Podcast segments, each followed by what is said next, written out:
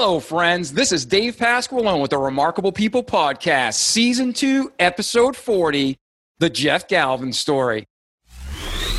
The Remarkable People Podcast. Check it out.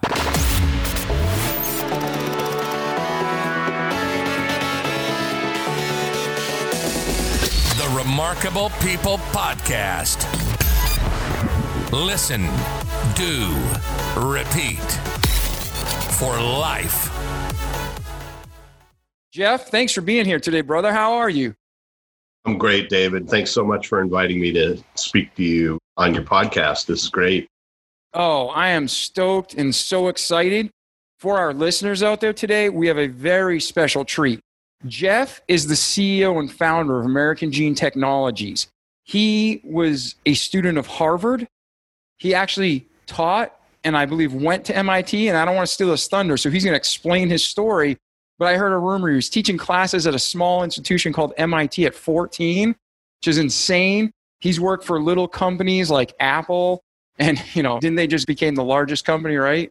Just about, yeah. I'm not sure they keep on going back and forth as the largest company in the world. It's Yep, amazing. I think just last week they got that. And he has not only a remarkable story of his life, but he has exciting, exciting balance and mix of where technology and science infuse with pharmaceuticals and medicine. And you're going to hear not only a remarkable journey of his life, but a remarkable down the road, something coming very soon, a cure to diseases, cure to illnesses, a cure to a whole bunch of things that plague our world. And Jeff is spearheading this and he's going to talk about it. So it is an exciting, exciting episode. Quick shout out our sponsors, remarkable. We thank you guys. If you're listening to the show, we have BTK Innovations today, bodytemperaturekiosk.com. They sell the nation's leading body temperature scanners. In one second, they scan the people, they let them know if they have a fever, they remind them to put on their masks, they can take attendance, and they can do almost anything but fold your laundry. These things are crazy good. They can open and close magnetic door locks. So you can go to bodytemperaturekiosk.com, use promo code BTKCaresDP, and you get 200 bucks off a unit. And they're fantastic all over the country in courthouses and sheriffs, and they're in schools and universities. They're freaking amazing. Also, locally, come to Pensacola. Beaches, wonderful life, chill, great people. Pam Heinold Realty. She has been a sponsor since the podcast began. Great woman, great human, great realtor. And the entire community, she's at the top of not only her, Better Homes and Garden Real Estate, but she's at the top of the entire city. So call Pam Heinold if you want a vacation home, a rental, if you just want a place to call home in Pensacola. Come down, we'll have dinner together, right? So pamheinold.com, check it out in the show notes, and you'll get a link. And at this time, again, we thank you for being here, listeners all over the world. Jeff, as deep back as you want to go, the format of the podcast is you share your story, what you really feel like, you know, I'm proud of this, or these are really hard things I had to overcome in my life, or this was a super difficult challenge, but here's what we did, and here's how we did it. And then at the end of that, we're going to transition to where's Jeff today and where are you going so we as the listeners can help you. And again, as the listeners, hang on, grab your pen, grab your paper, unless you're driving, then just replay this later. And then go ahead, take notes. There'll be links in the show notes for Jeff. You can get a hold of him. You can ask questions. There may be even investment opportunities. I personally invested in AGT, great company, bright future, and they're helping the world. And at this time, Jeff, take over, man. Nobody wants to hear me. They want to hear you. So, Jeff, please share your remarkable story, my friend. Well, I don't know. I mean, you sounded pretty good. I bet a lot of people do tune in because of you. I hope I can live up to the introduction you gave me, and I really appreciate being here today.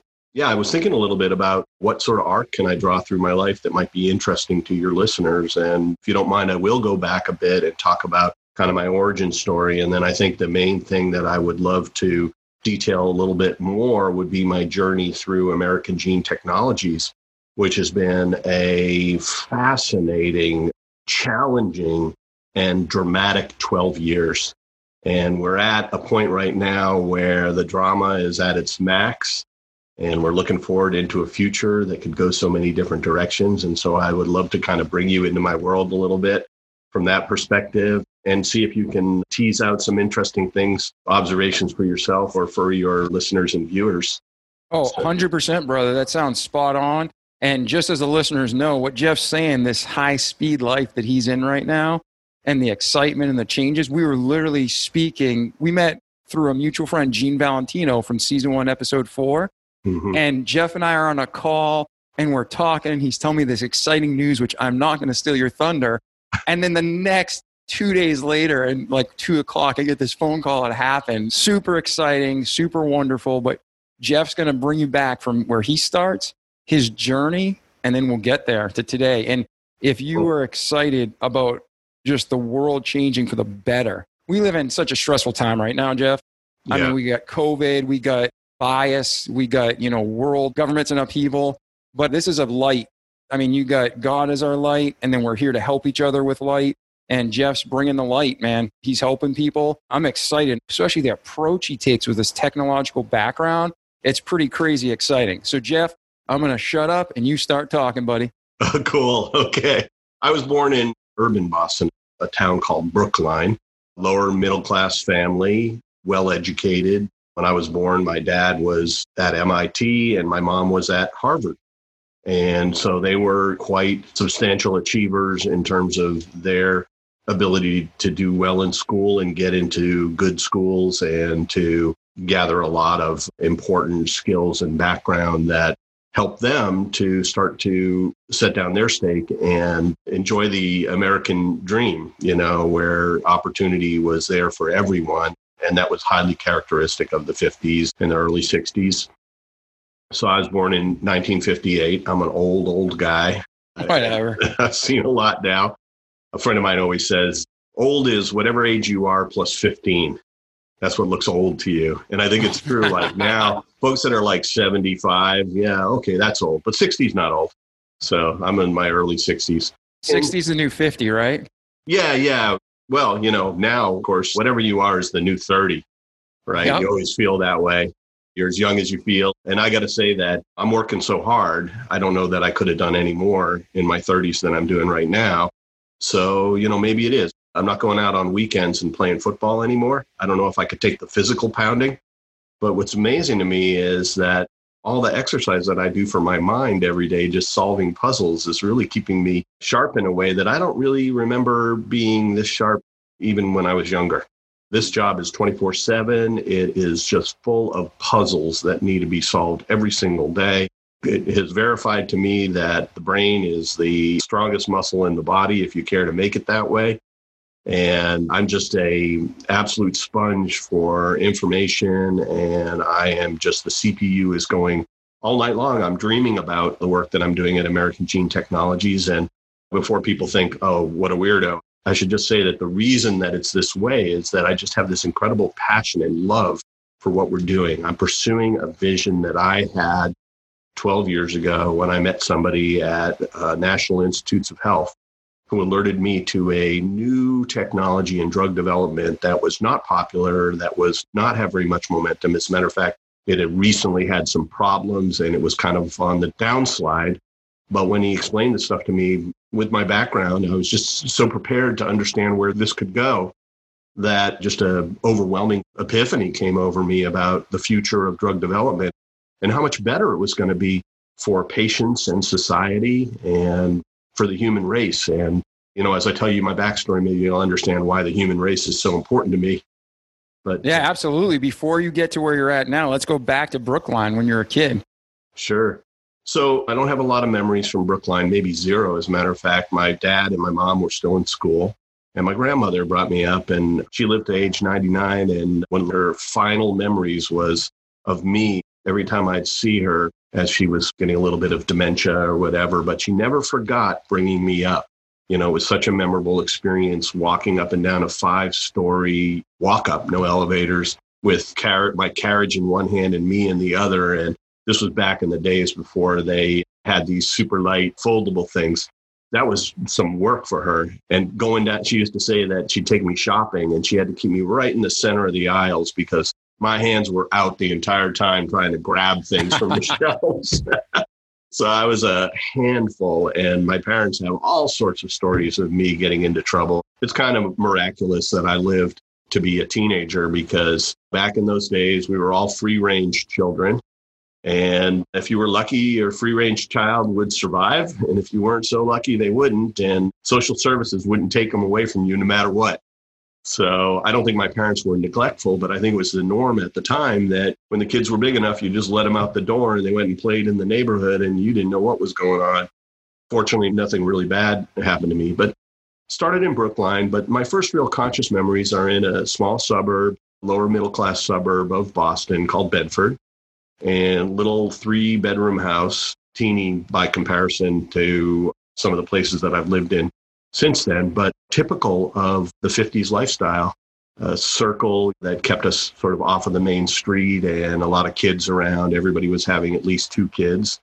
And so it was just out playing all the time and a lot of interesting experiences and that I won't detail. But around four, between my age four and five, my father was graduated from MIT and he started working at Lincoln Labs, which is a government contractor or government facility that does all sorts of top secret high tech work. And he never told me about any of the details of what he was doing, but I hung around all that equipment all the time. And I used to love to play with all this electrical engineering stuff. And so I think that's sort of where I started my affair with technology. He had a workbench at home with an oscilloscope, an audio oscillator. He had all the equipment for soldering wires and flip flops and all sorts of stuff around. And I just got really comfortable with that stuff. And so technology was a bit of a natural for me. His boss had a beautiful piece of land in a neighborhood called Five Fields in Lexington. And I didn't realize at the time how unusual this opportunity was. But it turned out it was an experimental community that had been designed by the Bauhaus in Germany, Gropius. And he had decided that there were ways to shape suburban communities so that they were these idealistic places to raise families. And I think he got it just about 100%. It was definitely an A plus. So he had about 60 families around a giant common land, and all the kids would come out for every season of every sport, and we just all play together on that. And there was a community pool. There was a community pond that would freeze over during the winter. We'd play hockey on that. I mean, it was really a place where a village could raise a kid. And we just had such amazing families in there. They were all on that trajectory, you know, sort of middle class to upper middle class. And it was a highly educated, very liberal environment very cooperative, supportive. Everybody knew everybody, a safe place to grow up and experiment in life. You know, I still got into trouble. Yeah. it's, it's, not, especially when you're not being really closely supervised and around all those kids, you're going to get into a little bit of trouble, but nothing that sort of ended up detouring my life in a negative way. So, Lexington, now, you know, yeah. I'm from Milford, Mass. So, no Lexington, kidding. oh, absolutely. Yeah. Okay, so you know what that area is like, right? Yep. Now, and we have listeners from 63 countries. So just to describe Lexington to you, Jeff is going to tell you, but where I grew up was about 45 minutes outside Boston. Nice little place, but more rougher. What Jeff's saying is they did such a beautiful job with Lexington. I think it's the only or one of the only still dry counties in the United States. Did you know that? There's I no think it's blue county, but maybe not dry because I know that you could buy liquor there, but I don't know whether you know what the story is with the restaurants. Either, yeah, there's some... maybe you have to bring your own alcohol to restaurants or something. I'm not sure what the story is, but I don't remember that being a big deal. But I do remember that strictly on Sunday there was nothing. No stores yeah. were open, no alcohol, no nothing. Yeah, so there was that little bit of influence there. But what was really unique about Lexington it's the birthplace of the nation, the start of the American Revolution. The shot heard round the world was on the Lexington Green. The Lexington Minuteman statue is this iconic thing that sort of represented our town and also our spirit. But it was an amazing, amazing place to grow up because it wasn't just our neighborhood that was that way. The entire town was all of the professionals and professors from the entire Boston area, high tech people. I mean, It was an amazing confluence of the best of the best around that time, and it was reflected in the educational system. Even today, if you go ahead and you look up Lexington High School, it's like beating out all the private schools in the nation. And it's a public school. You know, it just operates off of property taxes and property's expensive in Lexington. It's like Silicon Valley prices or, you know, whatever. Yeah. It's not cheap to live there. I was just up there three weeks ago. My uncle lives in Arlington right next door. Yeah. And he was telling me what his house got appraised at. And I was like, whoa. I'm like, you can come to Pensacola and live at Portofino in the 18th story beach and still have money in the bank. Yeah. Yeah. The Boston area has been so successful, so prolific when it's come to so many different industries. Remember that the mini computer industry originated in the Route 128 area. They have an incredible downtown banking, they have venture capital. MIT is spinning out start technology startups like there's no tomorrow. I grew up when the area behind MIT was a slum. Now it's like some of the most expensive property on the planet. It's an amazing area. You just got so much economic activity and so much brain power from all of the really great public schools around that area. And then you have all these good and great colleges and so it's got all the precipitants of what you need to build a good life for everybody. And maybe we'll get a chance to talk about this later. But I always think that the best thing about humans is that we can collaborate to lift all of us up together. I think it is our ability to communicate and work in groups that has raised us above all the other animals on the planet. It's the reason we're not looking over our shoulder at bigger animals that could eat us because we were born in the middle of the food chain, not at the top but nobody would deny that we have collaborated in a way where humans rule this planet. And I think that really comes from the ability to talk to one another and to mix all of our gut instincts together and also our reasoning together in order to do things that lift up all of us together. And my current career is very much that way. What I'm doing at AGT, I'm very motivated by that. And that's all part of the calculus that I have that makes me such a lover of what I'm doing. But let's proceed on a little bit. So, Lexington High School, amazing place, but even the junior high schools are great. And turns out one day I discovered there's what's called a teletype terminal in the basement that's been put into the basement of our uh, junior high school, Muzzey Junior High School on uh, Mass Ave in Lexington. So, what is this? It's a terminal that goes to a mini computer that's shared by a company called Bolt, Beranek and Newman. They might have put it in our school as a tax write-off or as something, you know, to help enhance education there. They just thought maybe it'll get used. Well, it got used. I talked my science teacher into giving me an independent study to learn to program. And I went down there and I learned an obscure language called Logo. But what I learned about computers is basically put the recipe in once and it'll execute it tirelessly over and over and over again without error. You give it the instructions right, it can just do it and just add electricity and it does all the work for adding numbers, formatting things, interacting with you, all that stuff. And forgive me, did you say logo, L O G O? L O G O was the Yeah, had the little triangle and it would you could move it and hit parameters and different points and you could even make it uh, that wasn't actually so this language it was almost like basic it was a really a command line language and if then statements and adding numbers and stuff like that. I don't remember anything because there was zero graphics back when I started in computers. It was all just teletypes that were capable of typing characters. And if you were really clever, you could draw something with those characters. But yeah, that was it, it. Yeah. That was it. Just my generation, one more generation ahead, it turned into a graphical program. You can make little video games with it. I remember using that in school. They call it Logo Writer at that point. That very much could have been it because it was a language that was actually oriented towards, I didn't realize this at the time, but controlling robotics. So it had a lot of stuff about positioning and movement and stuff in it. I was probably like 12 or 13 years old when I learned Logo. I just fell in love with computers because what I saw there was essentially a machine that was going to relieve us of all the most rote, boring activities in the world, adding numbers and formatting stuff and remembering stuff for us, right? It could store things, it could do calculations, it could move things around. And I was just like, oh my gosh, I'm never going to have to use an adding machine or add by hand anymore. So I was fascinated with computers for that reason. But I really just fell in love with it when I started wandering around MIT because my dad had graduated from there. We'd go to open houses all the time, so I felt comfortable on campus.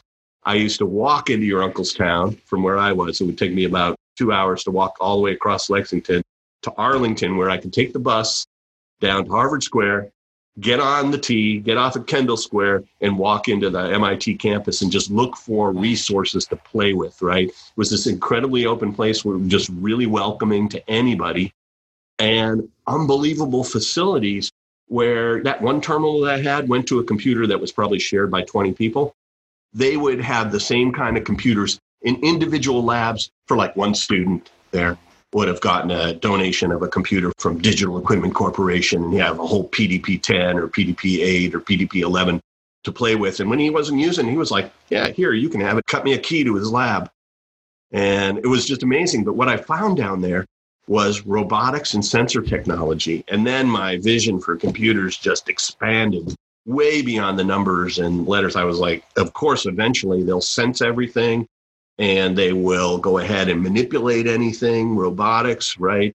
And it'll do everything for us, even in the physical world. It'll build all our stuff. It'll drive our cars. It'll fly our planes. They'll be like robot concierges or whatever. I mean, I could see the future of that technology, and I really loved what it did for people, right?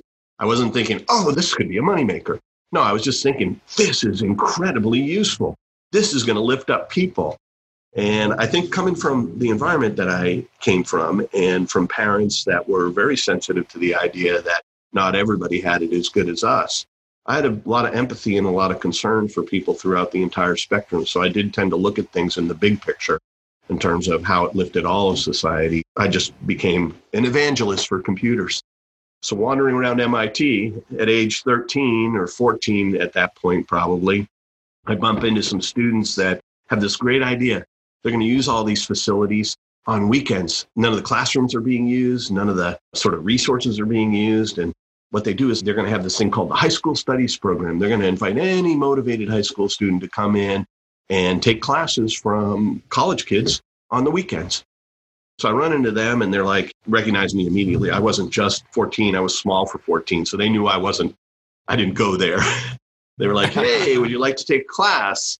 And I was like, sure. What do you got in computers? They're like, nothing. I mean, if you can believe that at MIT.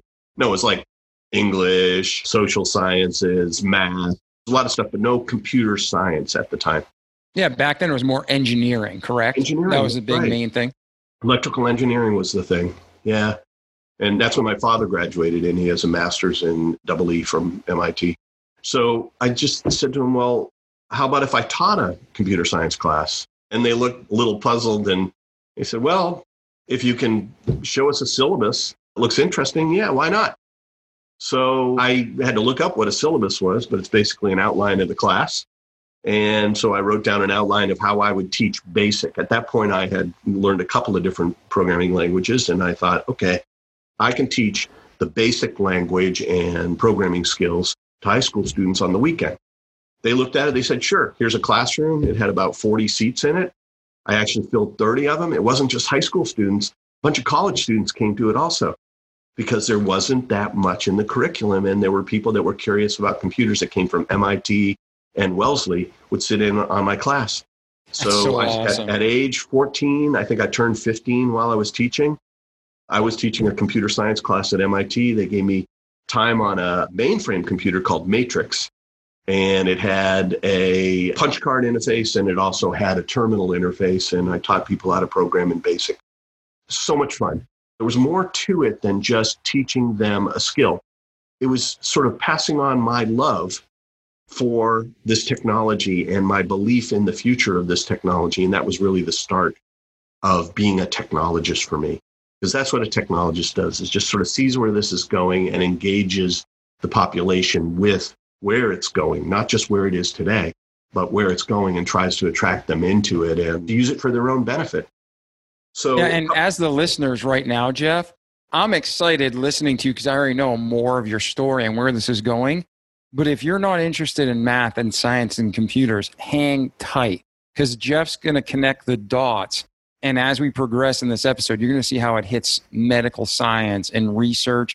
And that love for technology is what's going to bridge the gap that Jeff and his team was able to achieve that nobody else to date has. So hang tight. And also, Jeff, do me one favor, a little side note. Describe sure. a punch card. Most kids don't know what a rotary phone is. We have listeners from, like I said, 62 plus countries. Yeah. They're from all different backgrounds, all different demographics, but most people don't even know what a punch card is. So oh, describe to them just quickly right. what a punch right. card is. Yeah. Okay. So back in the old days of computers, the way that you would communicate with a computer is it, it had a little flat card that looked like an antiquated voting card from Florida or whatever. It was a flat piece of paper where you could punch through in different areas to indicate letters and numbers. That was basically it. So every row, like if you imagine that it was bigger than a three by five card, maybe it was like three and a half by seven inches and they had these typewriters where you would type and it would punch the, the equivalent letter codes into those punch cards. And you would put one command on each punch card. You'd have to keep them in exact order. And then you would deliver them in a box to a reader that would read it into the computer and that's how you would communicate your software with the computer. So in other words instead of talking to your cell phone instead of typing into a terminal. Some people remember typing to computers on the command line, like the C prompt. No, you had to go through one more step. You had to type into something that would put it on a flat piece of paper that could be read later by the computer and transferred into memory and then executed. And we had another thing called paper tape, which I'm sure nobody has ever heard of either. paper tape was a huge modernization now of the punch card because the punch card had a limited number of characters across it, right? It was seven inches wide. You know, maybe you could get 100 characters or something like that on one punch card. Well, paper tape was a roll of blank paper. It was about an inch wide, and each row on that could be one character. They came up with something called ASCII formatting, and they could code a number onto that. And then you could just put as much stuff as you wanted on a roll of paper and read it all in at once. And you didn't have to keep all the punch cards in order because the paper tape was naturally in order. And that was more common in mini computers. Anyway, man, thank goodness none of your listeners or very few of your listeners had to go through that.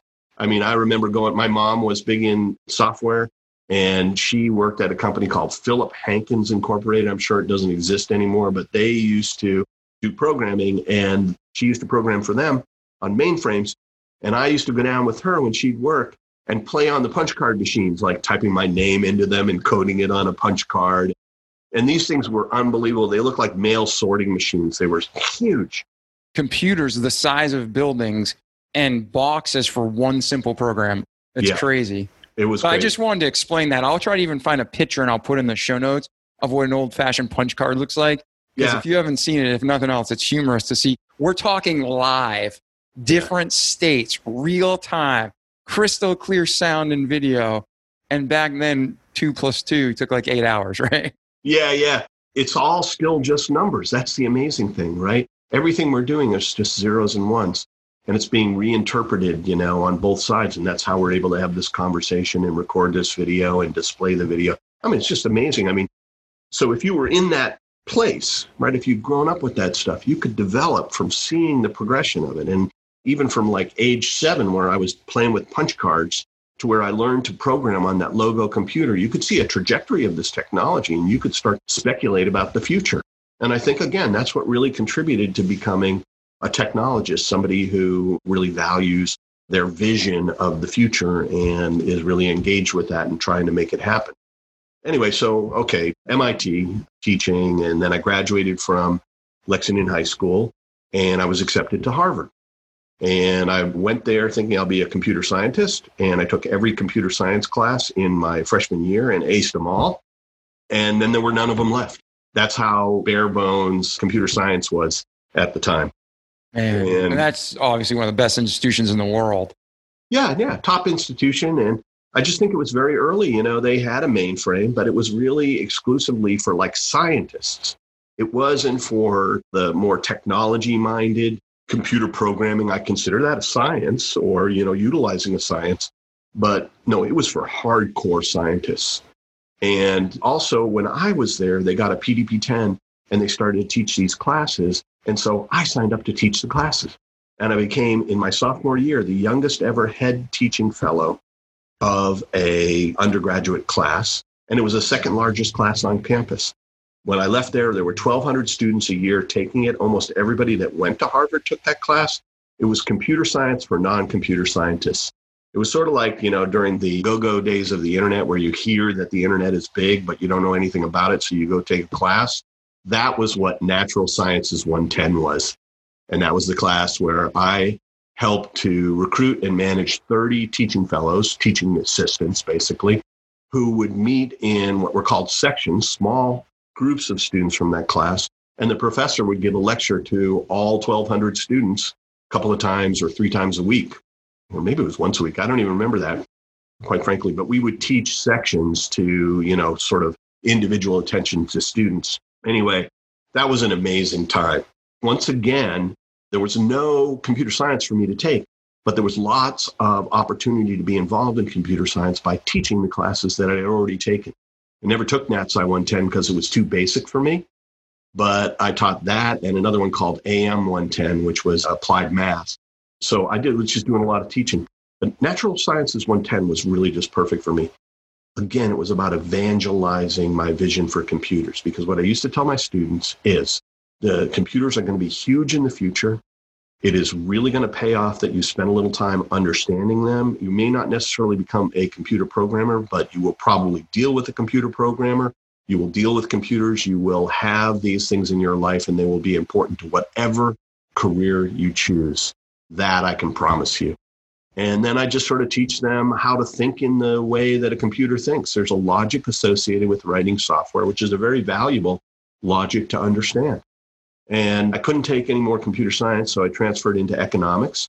My degree is in economics. My favorite thing to do was teaching for three years sophomore, junior, and senior, being the head teaching fellow of NatSci 110, teaching in AM 110, and statistics classes. And that was really like the most fun thing for me. And then when I got out, I got recruited by Silicon Valley. Before you go on, Jeff, what was that like on the social side? So you're obviously a highly intelligent human among highly intelligent humans at Harvard. But socially, did that make you like the man on campus or did that push you in a hole? You know, people obviously respected you, but where did it put you socially at that time in your life? That's a really good question. Yeah. So you know, I haven't thought about it in a while, but yeah, it did separate me in a way where a lot of people that knew me thought I was what's called a tutor. A tutor is a grad student who lives on campus. And they might be a RAs, they used to call them, right? Resident assistants. Yeah, yeah. They were sort of Harvard's idea of an RA. And so they were all over our dorms. Our dorms were called colleges and the or houses it was a college system that was brought over from the UK. So each one of them had a library and a lunchroom. It was trying to give a, a, smaller school feel to a giant school. And so I think a lot of people thought that I was not really part of the undergraduate population, except for folks that got to know me. But yeah, it was a totally different relationship with students because I was grading their papers, my peers' papers, and everybody knew me. And you're like, I can't date this girl. She got a C. I can't date this girl until the semester's over because she's in my class. That's the way it was. Gotcha, gotcha, gotcha. and, and there were a lot of them in my class with 1,200 students. Just about everybody was sort of in my class. So, uh, yeah. And then again, just to paint this picture, you and I are both from Boston. But for listeners of all backgrounds, higher education's amazing and what's great, but you don't need to go to Harvard or MIT to be successful. But just to give you a picture and understanding, that in that area of the country, New England, I think per square foot, there's more schools than anywhere in the world. Yeah. And you have some of the greatest schools in that region of the country. So you have a highly competitive, highly educated, highly intellectual population, but it really is a melting pot. Like, I don't mm-hmm. know about you and your generation, but we had very little bias. Like, that's what's hard for me yeah. going on in the world. Yeah. It didn't matter. We had nationalism. We tease each other. Like my best friends are Portuguese back home. I'm Italian. We tease each other all the time and there's no hard feelings, you know? But the thing is, the camaraderie and the team and the way that people think there, I loved it growing up because you all contribute to a bigger purpose and vision. So for you to be born into that, like your mom and dad were in that world, and you're walking around MIT at 12 and then 14, you're teaching.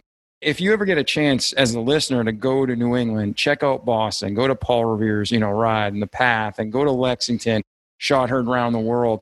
There's just something special about it. And then you start visiting Cambridge and Harvard and MIT and all these great schools, and you can just see, wow, this is how the country formed. This is how we became the greatest nation of the world. And that is no disrespect to any other nation, but we've been just the or to, or to any other state in our nation. I mean, Yeah. But there is a benefit from having so much availability of great education. It gives a level of opportunity for people that want that opportunity within that region to maximize their movement forward, their ability to steer their life with intention and get into things that they're interested in that are sustainable. And by sustainable, I just mean that you can make a living at it and you can have a roof over your head and food on your plate and not a lot to worry about and be doing something that you like, right? That is to me the American dream. The American dream is that there's opportunity for all. And that is a, you know, what you're talking about, the Northeast is a place that has tremendous opportunity for all. And remember, I came up in Lexington, that Lexington High School, one of the best high schools in the entire United States. And yet we had a vocational school right down the road that was also really great because not everybody wants to go that direction, but everybody wants to be able to stand on their own two feet and earn a living. And so you go over to the other school if you wanted to. You didn't have to go to high school. You could go to a vocational high school and you could learn to be a mechanic or a nurse or something that was more of a career that you could start right out of high school instead of going to college. Not everybody is expected to go to college. It's ultra liberal. I know a lot of people recoil at that term, but that was the idea there is that it was very much a almost libertarian vibe where you know, if you're not hurting somebody else, like do your thing. But the I love New Hampshire, live free or die. That's one of my Yeah. favorite state slogans. great saying, yeah. And yet, it's one of the more conservative places that you'll find around New England. Actually, very interestingly enough, it was a place that was incredibly collaborative, incredibly cooperative. There was excess, and so there was ability to have empathy. People weren't in the same sort of rush, rush, rush that I see around a lot of the world right now, where they don't have time to realize that maybe engaging even with the opposite side would benefit both sides and that it would lift everybody up and it would make everybody a little bit more comfortable and a little bit more secure and a little bit safer and, a little bit more sustainable right? That this sort of compete compete compete winner takes all. Everybody that's not on your side is your enemy right? Everybody that's not within your ideological or philosophical lane is a threat to you. That's not true. It's just not true. What's great about America is that we have a broad spectrum of people that are right for a lot of different crises in America, right? Sometimes it's all about moving technology forward and you need a certain type of person. Sometimes it's about defending our country and you need another type of person that can make quick decisions about folks that are really against us. And there are different personalities and actually different biologies that we all have. There's a study that shows that you can image the brain by measuring the ratio between the amygdala and the cerebral cortex, you can determine with 95% accuracy whether the person's conservative or liberal.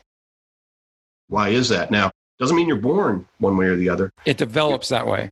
It can develop. That's right. It turns out that environment can have a lot of. I'm basically a geneticist now, right, in my current business, which we're going to get to. But the simple idea that you're just sort of born with your DNA and that determines you is, you know, been long debunked turns out that there are all these different layers on top of DNA. One of them is called epigenetics. It's the expression of your DNA. And so your environment can impact you greatly, and you can even pass that impact on to your kids. So if you grow up one way, it isn't just what you say to the kids that creates their environment, that you've actually got some genetic predisposition that may also impact them. So it's fascinating. I mean, there's a little bit of uh, Darwinian evolution that turns out to be true that's on the basic that's proven out by basic dna and then there's a lamarckian one that was a big debate back then that said you know where lamarck said you could evolve more quickly than darwin thought you could because it wasn't your dna you didn't have to just mix dna in order to get a new person. He said there was some other influence there. That's my understanding of it and i may be wrong so Don't send me hate mail if, if I got his theory wrong. But it did have to do with sort of faster adaptation to your environment, and that is epigenetics. Yeah, and see, I was just going to ask you that question. I believe in adaptation, and we don't have to agree, but mm-hmm. I always look at the world through a biblical worldview. And I believe in adaptation completely. I think it's scientific, it's proven. But when somebody uses the term evolution, I don't necessarily agree with the Darwinian philosophy. But what are your thoughts on that?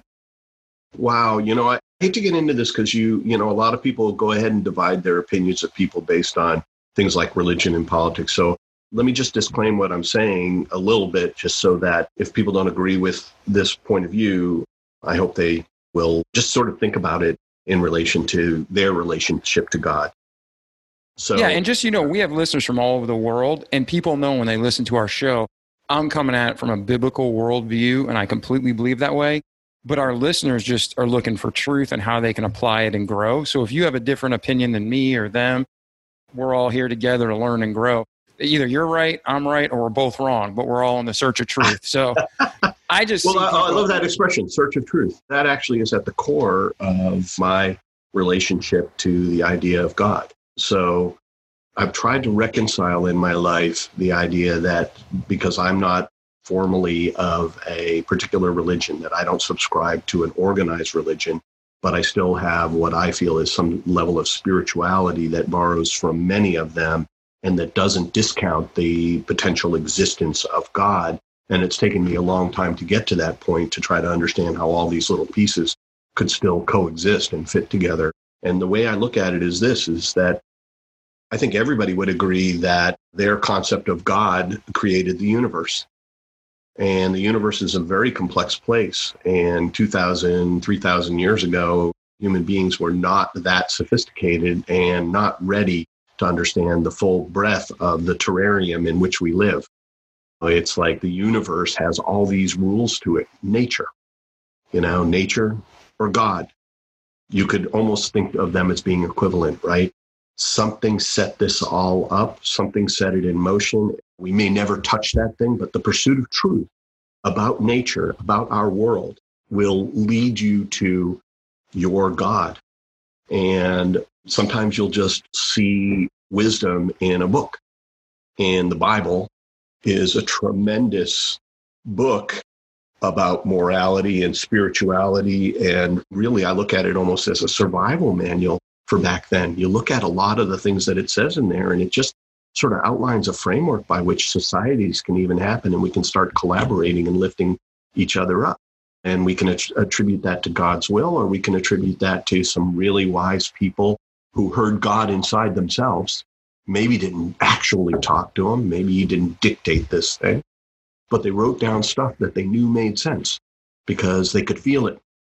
And it really did lead to some very, very good stuff. There's been some bad things that come out when we can't be flexible about our vision for one another and resolve a lot of the differences that we have in our sort of spiritual perceptions or our relationships to God, how we implement those in our life. But I think if you are looking for truth, if you are keeping an open mind, if you are absorbing everything you can from the very smart morality that I'm not that familiar with every religion, but I think I get a lot of exposure to the three major Western religions.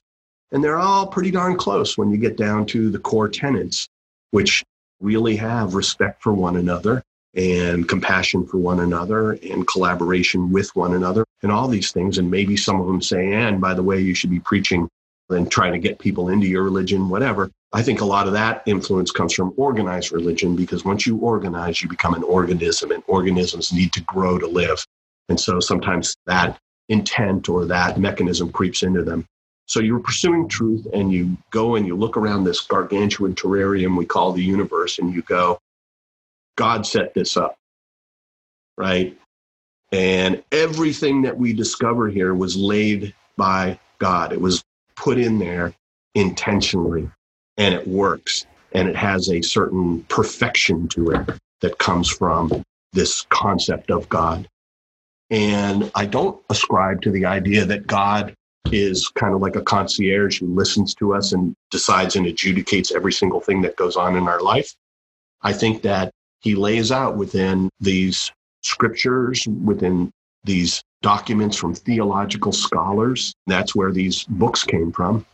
A lot of basics that can help us to find additional truths in our universe and act in a way that will help to sustain the universe, to sustain humankind with all of the great information that we find there.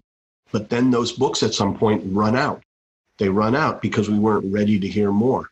But now we're discovering things about our universe that people back in the year zero or 1000 BC just never even had time to think of while they were trying to survive and didn't have any of the tools that we have for discovery. But now we're looking down to the smallest part of ourselves, our DNA, and understanding how that works. And we're looking out to the farthest reaches of the universe and trying to speculate what was the single origin of the universe. Maybe that's God, right? You know, these are all questions that are open. But we do know if you really believe in God, all that stuff was from him or her or it, right? And so this is the seeking of truth. And that's what you said finding truth. That is the key. And we need to stay open and not become calcified in just one way of thinking. So, who can show us how the universe works? Scientists. To me now, science is really important. Scientists are the ones who read God's Encyclopedia Britannica to us. And some people don't know Encyclopedia Britannica, but before the internet, you used to get a book that had everything in it. It was called an encyclopedia. You can find them at the library probably still. Who knows? In the antique section. You could think about the Bible as being everything that we were capable of internalizing at the moment that was useful to living a good and survivable life and creating societies. It could be penned by God himself or herself or itself, right? Or it could have been from really smart people. It really doesn't matter. It has in it a basic moral framework that makes sense as we discover more and more about the universe. And now you could characterize good and evil, and you could literally derive, if you knew everything, you could derive that morality without even starting with those basic sort of instructional books, right? Because good would sustain us, it would sustain humankind. If we are special, we were meant to sustain ourselves forever. And scientists can give us views of things that help us either sustain ourselves or destroy ourselves. Like literally, we keep discovering things that are two edged swords. You know, they discovered radioactivity. It did kill Madame Curie and a bunch of grad students. So there was a cost. You know, it was this dangerous thing. They didn't know it. They did wasn't written about in the Bible or whatever. Nobody knew. Scientists were like breaking new ground, and it was dangerous ground. And it turned out that the radiation killed some people. Now it can light whole cities and keep us warm or keep us air conditioned, or it can blow up our entire world. The only difference between those two situations is our maturity as a society to be able to handle that immense power that we've been given by someone or something or the universe or nature. And so my now current theory is that of spiritualism is that reality happens at the nexus of nature and human nature because both of them are powerful things nature is true. And if we seek the truth of nature, we will improve human nature. And human nature is what's left of our animal sides. And we can end up holding back good stuff or enhancing bad stuff because we don't have the maturity, we don't have the open mindedness, we don't have the training, we don't have the education, we don't have the time to think about these things. And that makes life really, really tricky. So you can find a lot of situations where something really great can be held back because people just can't handle that disruption in their life. Or something really terrible can go ahead and make its way into society because people don't have the time or the tools to evaluate it. And it seems like a simple answer to all their problems. And so they grab onto it because it grips their fears and it leverages their emotions. And, you know, evangelism can or leadership can lead you any direction. It's a, it's a charismatic energy that could take you any direction in life. The world is complex and it gets more complex every day, and we can handle it. We have been given all the tools that we need, and it is our mission now to sustain humanity and to go forward for the next thousand years and the next thousand after that, and maybe be here a million years from now. because we were given this perfect terrarium, the universe, and now it's ours to win or lose. If there's a love in the universe, it's for one another. That was also a gift to us. That empathy for one another, that respect for one another, that commitment to humanity for one another. And that's what steers a lot of my life right now. And sure, okay, God is love. God does love us, right? But God set up an environment like you would set up for your children, a place for them to succeed. And you want them to stand on their own two feet eventually. And we are given that opportunity to do that. But it's incredibly big commitment. It's a challenge to the human race. But at some point, your kids are out of the nest, right? And it's now their responsibility to take all these gifts, all this understanding, to make something of it. And that is something that would be really gratifying to any father to see their kids do that. Why would it not be gratifying to a heavenly father, the most perfect father, right? So this is the way you know, I've got a very different, I don't think this conforms to any strict religion, but I think that it is accepting and it draws from and it's consistent with, I think, many religions, at least all the ones that I'm exposed to. And I think that theology is very, very important in our society and it leads us to questions that help us to determine what to do with all of these new powers that we get every single year. And I've been given at AGT a power, right?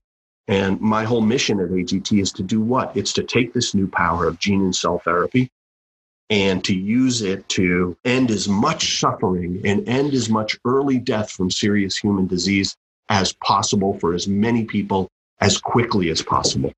Right? That's our mission. Right? Think about that. A company with a mission like that. Yeah, it's a gift also that turns out that mission can make money. So it's sustainable. Right?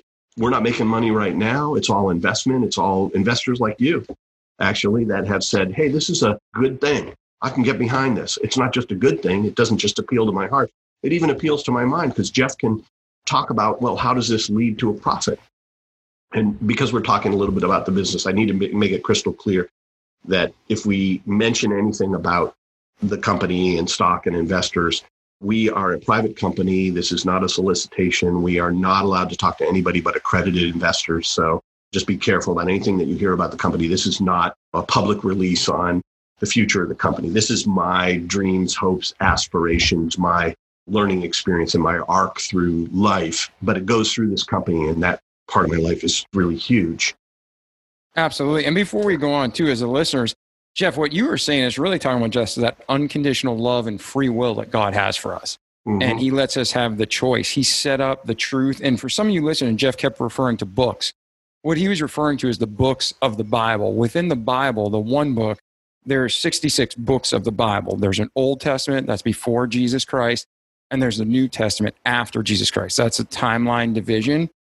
And for me, I've never read one word of the Bible where it's not shown true. And what's crazy is if you look at all the science out there, the Bible has not only ports it, but a lot of times, I mean, how many great inventors that have changed the world, how many great medical, like, you know, I always think of Louis Pasteur and the first and second law of thermodynamics. I remember going through engineering and reading them in the Bible. I mean, basic stuff like the world is round and slavery is wrong. I mean, all the things that we're just discovering sometimes, God put in the Bible and we just didn't see it or interpret it right. Like Jeff was saying, we weren't at that point. But it's like probably like cells. I mean, in biology, how much of me and you is similar? But then there's that like percent, percent, percent that's difference, and it mm-hmm. makes us look so different. But that whether you're building a shed or whether you're building a house or whether you're building a mansion, you have foundational principles that are the same and you scale it to different levels. And that's kind of like how the Bible is. I mean, the principles in the Bible, I believe all truth comes from God. And I believe that what Jeff's doing is he's looking at the world through this filter, and the law of gravity is there. You don't have to believe it, but if you jump off a building, you're going to end up figuring out it's real, you'll, right? You'll laws are laws. Yeah. When you're reading through your Bible, the wisdom that's in there, it's always right. We may not see it until afterwards, but it's there and it's right. So let's go back to your college and then get back to where you are today because it's super exciting how you bridge that and how you're taking these truths and how you're interpreting the data and you're applying it to help people. So go on with that. We're finishing Yeah. off. And, and let's, if you don't mind, let's not leave out religions that are not just Old Testament, New Testament. I mean, if you study the Quran, and I'm not endorsing any religion in this podcast, that's just not my nature. You will find a lot of the same foundational elements that you're talking about. And it's a more modern book. It actually speculates about atoms and DNA in a more direct way. And there's a lot of pride. I mean, my family is quite diverse, the entire spectrum of all the Western religions. I get exposed to all these things. And, you know, there's some pride in that, that that's a more, almost more accurate scientific thing like what you're talking about. But it makes sense because it was written later, right? We knew more. But that's the point is I believe that there is only one God. And I don't think we need to argue about which one it is. There's only one origin to the universe. There was only one thing that originated the universe. There is only one thing that led to all the physical realities, all the realities of nature, the giant terrarium that I'm telling you about that we all live in and that we can sustain, that we have the power to sustain or destroy. Yeah, and even the Bible talks about like you keep calling it terrarium, and I smile when you say that because if you look at it from that ecosystem, there's even the way it's filtered and the ozone layer and the Mhm. level between the sun and us, how God designed that. It is all scientific, but we'd be fried little toasty creatures and dead if it wasn't for that perfection. The Yeah. stuff that we're just figuring out. You know, you can get somebody who doesn't even understand how a fingernail grows, really. I mean, they really, if you took one system of the human body, you could spend your whole life and not be a perfection. But Mm. God made it we're discovering more and more about it. Yeah, every One day. One day we will have the wisdom. We will have learned so much that you, a human being, will be a billiard ball universe where we can tell you everything about yourself from things that we can measure in your body and we can predict everything. And this is really interesting. you I know it is. And what you were saying though is so true. The difference between me and you is 0.0001% in terms of our genome, and then it's just different expression of our genome, right? And that's true about any person on earth, male or female, from any ethnic background, from any race, from any creed, from any religion, from anything.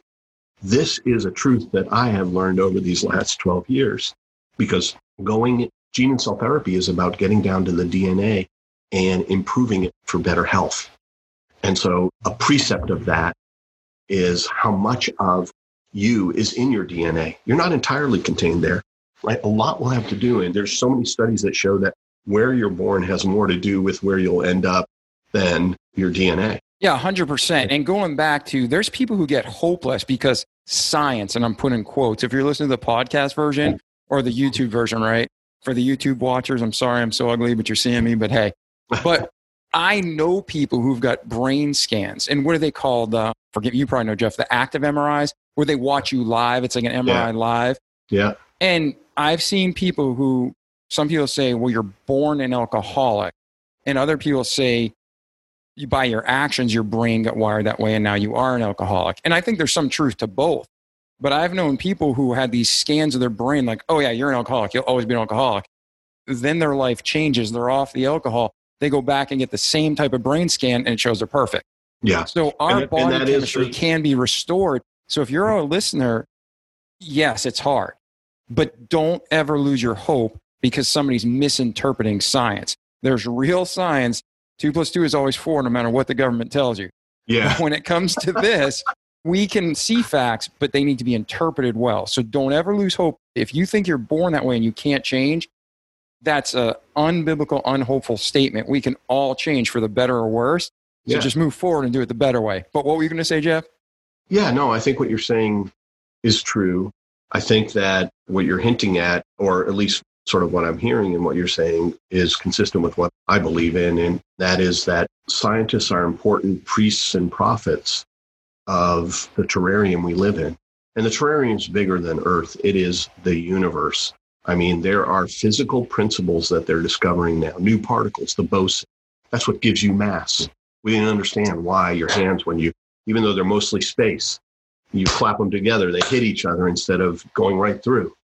Because theoretically, when you look at the chances of molecules hitting each other, there's so much space there, they really should go through. I used to sit in I used to sit in class in college and think. I think you could really run through a wall.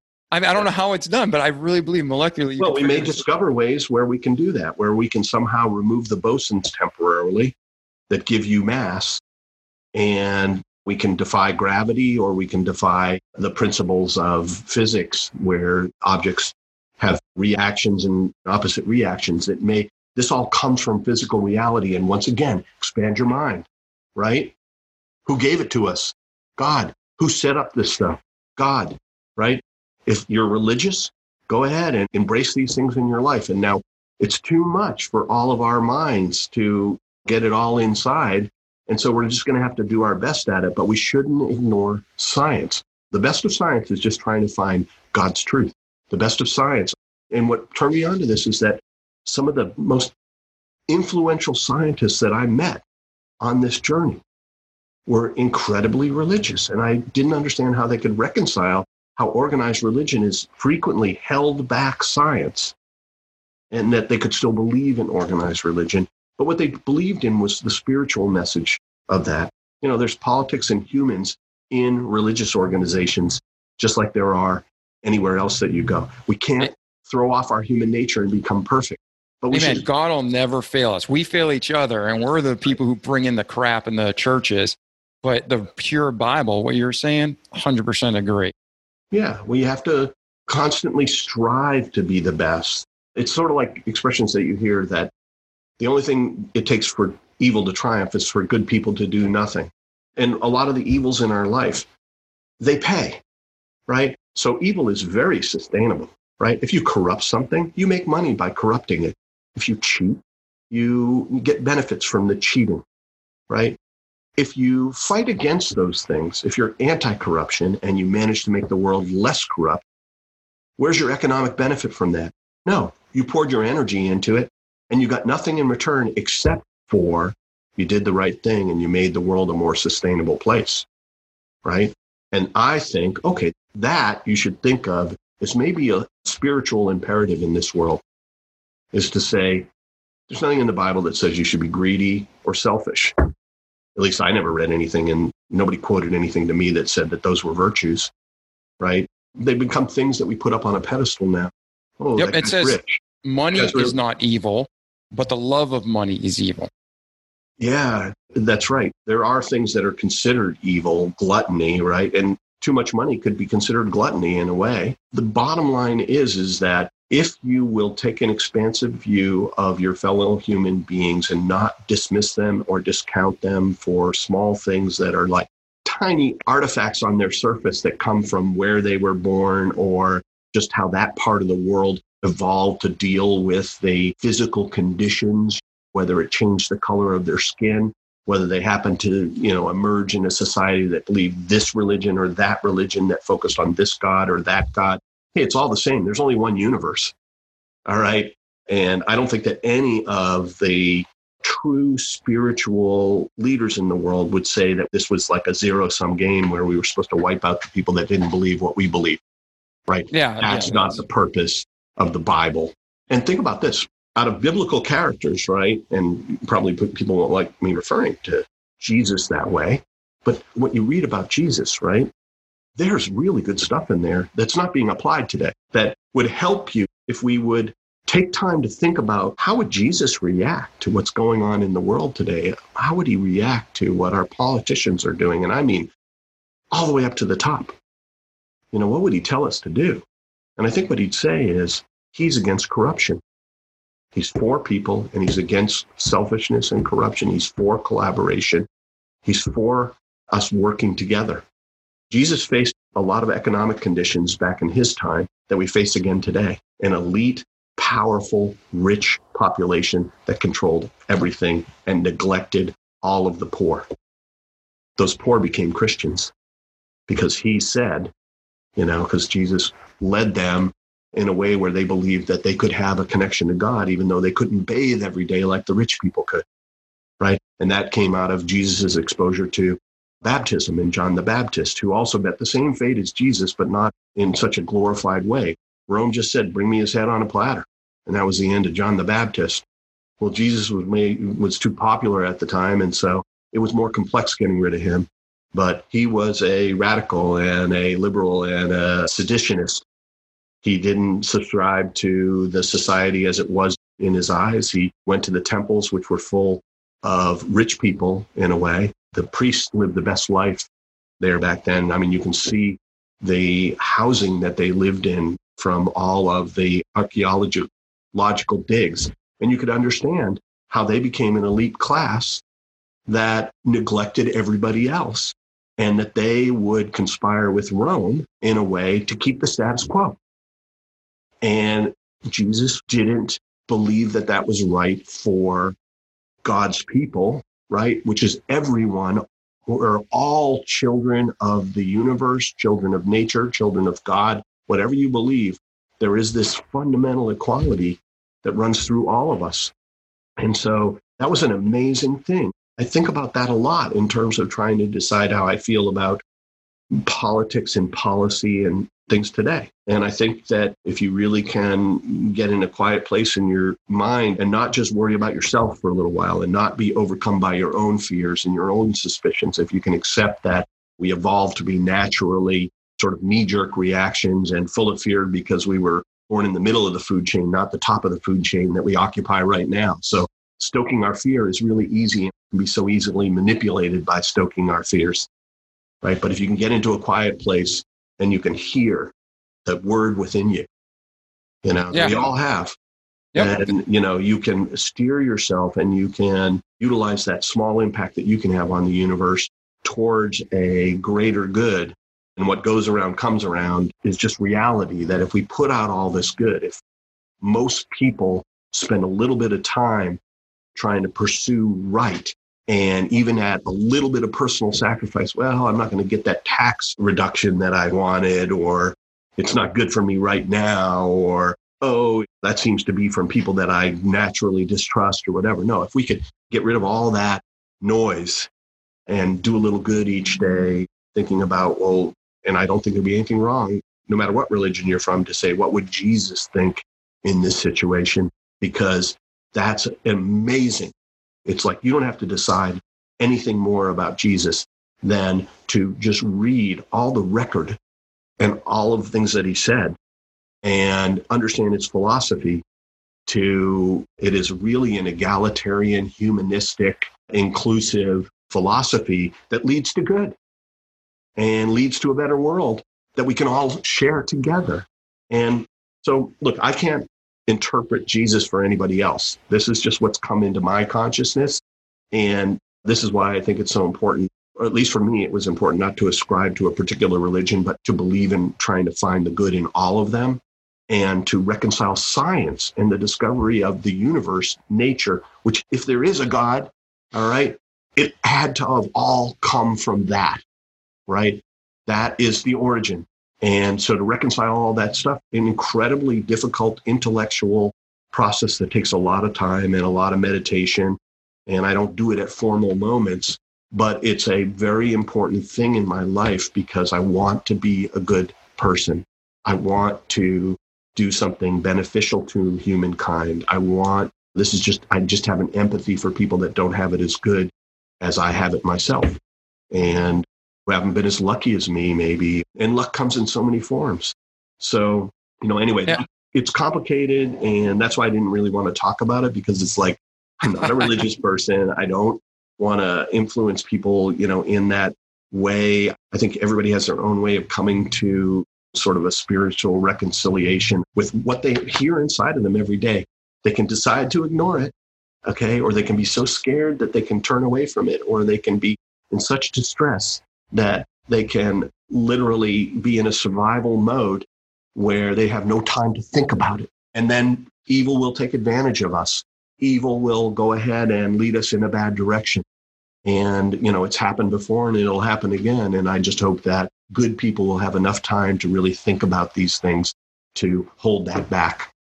Yeah. And what you're saying with, you know, we might use different terms or have a different perspective, but it's lining up with the Bible. And the thing is, like it says, pure religion is to visit the fatherless and the widows in their affliction and to keep yourself unspotted from the world.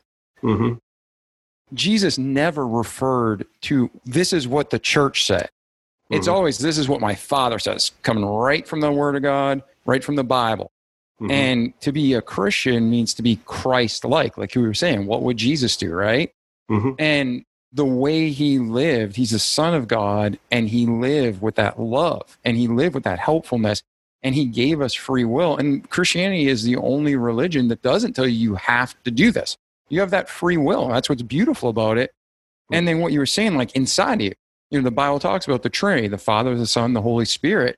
And when we trust Christ as our Savior, the Holy Spirit lives inside of us and we hear from God directly, like that still small voice that you can't really explain, but you know it's there. And for anybody who's trusted Christ, it's wonderful because you have that peace and that comfort and that guide. So yeah, I didn't mean to bring you to a place you weren't comfortable talking about, but no, I, am fine with it. I just think that I'm not on your level with interpretation of biblical scripture and you know stuff like that. I'm only a guy who's heard a little bit from so many different religions and has evolved sort of my own kind of spirituality. And I'm so glad to hear that it's not inconsistent with your beliefs, right? But I well, you don't want to trust not, me. You want to trust the word of God. But I'm just saying that's the word. No, no, I'm joking. I'm joking. I'm joking in that way, we both absolutely agree, right? Is that I think that you can have your personal relationship with the universe, with nature, with spiritualism, with God.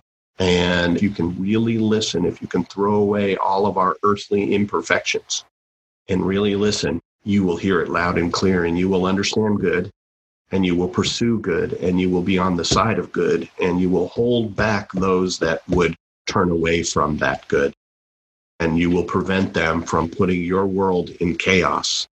And if you're looking around the world today and you're not seeing chaos, you're not paying attention. Yeah, exactly. And I don't want to, again, we don't need to derail on this, but my biggest pet peeve is the concept of race. There's uh-huh. one race, the human race. The human race. Yeah, and I love you, that. I love that. I got to remember that. But yeah, I actually right. bought the domain years ago, oneworldoneRace.org, and I've never launched the site. But now I look at what we're doing, as a world. And it's like, come on, guys. It doesn't matter if you look different or your skin's a different color. Yeah, everybody has done bad things to every civilization. And I'm not saying it was right, yeah. but we're all people. We're all humans. And if somebody treats me bad today, or if I treat somebody bad today, that's wrong. That sin. That needs to be dealt with. But we need to start uniting as a people and moving forward because there's nobody in India that's better than me and I'm not better than anybody in India. Oh my gosh, I'm so glad that you said that because that's exactly my feeling too. Is that look, if I walk down the street and I see a homeless man, I don't feel like I'm a better person than that homeless man. I just feel like I had a different life that landed me where I am and that landed him where he is or her where she is, right? Yeah. I mean, that's the point is that, yeah, we are absolutely fundamentally the same. And 12 years of being in genetics has taught me that, you know, from science. And I hope it, science would help us to understand how little difference there is between anybody on earth. They may look totally different, but when we sequence the human genome, we call it sequencing the human genome. Now, there are small differences between genomes all around the planet, but a lot of the differences are actually just expression levels that came from environmental factors that are inheritable. Yes, nations and, yeah. and cultures, yeah. not races. Not, and, not human race. Human exactly. race is one race. I love that idea, and I'm going to remember that but it's absolutely consistent with how I feel about the world. And it's why it doesn't matter who you help, you help somebody. And here's the other thing is that this whole idea of a rising tide lifts all boats, right? If everybody's doing basically good in the world, guess what? They can do it for selfish reasons because long term self interest is actually good. But you've got to see through to the whole human race coming up together. Because if it's a zero sum game, winner take all, all right, then, you know, it's a last man standing situation. It's law of the jungle. It's going back to a place that was not the slightest bit great, where we were looking over our shoulder at bigger animals or worrying about tribes coming in and killing us, right? We subscribe to something better than that. We can talk about our differences. We can have compromises. We can come up with effective sets of rules. And as a matter of fact, America represents that potentially better than any country on earth when we're at our best. The United States is a country of laws, not a country of a particular religion. And it's very important to see why that gives us religious freedom and opportunity to find God because all we have is a set of rules where we can have as much freedom as possible without hurting one another. That's called the law. And nobody's above the law. That's the key. Literally, the US system recognizes our sameness in terms of our rights. It even starts with something that says all are created equal under God. It does yep. say men, but I don't think that's really what they even meant. What they meant is people. No, yeah, well, like men in proper English, men means mankind. Yeah. And we take that to this ridiculous level. It's not a biased term, it's literally mankind. And that was the interpretation yep. when it was written. That was the intent. When people spin it out of control, they're just idiots. Like, I mean, they're biased. I sure. heard somebody say one time that's the pot calling the kettle black. And that's an old saying that has nothing to do with bias in any way. And this person flipped out and thought it was a racial slur. And I'm like, it's the pot calling the kettle black is an old term. And I had to explain it to them, like, well, that's not what they meant. I'm like, listen, just because the word black or white is in there. Oh, yeah, yeah. People can have knee jerk reactions to like what they consider yeah. microaggressions at this point. But look, there's a big sensitivity because there's a big problem. So I don't think we should underestimate right now that some parts of our society feel under siege. Oh no, no, I'm not. I'm not trying to so, say that. Yeah, so they is, have a knee jerk reaction, and I get this all the time. By the way, right now we're in the HIV market, right? And so I don't know if we'll ever get to what I'm doing today, but this no, is no, that's what I was discussion anyway, right? We should maybe we need to reconvene for another two hours for the original intent of this interview. no, actually, that's what I was just gonna say. We've had a great episode, and the listeners are probably like, "Wow, I mean, we're going to a heavy place." I think we've really got people thinking. But let's do this. Let's put this to the side for now, and you can reach out to myself or Jeff as the listeners, and we can get deeper into the theological and the purpose and meaning of life. And that's honestly, people say never talk about politics and religion. Yeah. You know what? Religion, your belief, because we're all going to die. We get about 75 years on average. Jeff might help us go longer, but we get about 75 years on average, and then we're going to meet our maker. So that is really the most important thing. And after that, the political system is what puts these laws under control. And when you use that word, God brought the law, the Bible, the rules, not to condemn us, but to save us through them, to give us freedom through Jesus. Yeah. And that's what's crazy. When you say the survivability. Right? Yes. Because if we're yes. all just fighting each other, right? Well, you know, it's like Lincoln said, a house divided cannot, cannot stand. stand.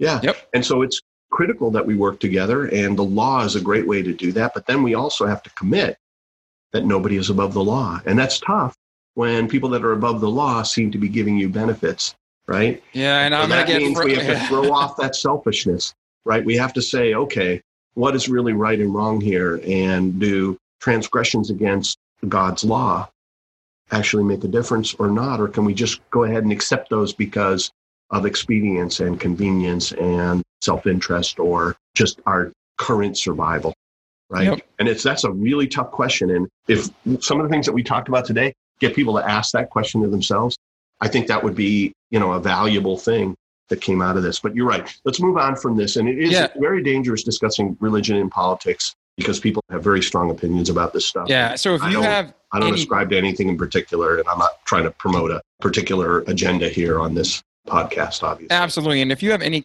right now, if you're mad or sad or confused or you have real legitimate questions, direct those questions to me. That way, Jeff can keep moving forward for mankind. I'll take those religious questions and the compliments or the complaints. You send those my way. Oh, but, Jeff, let's do this.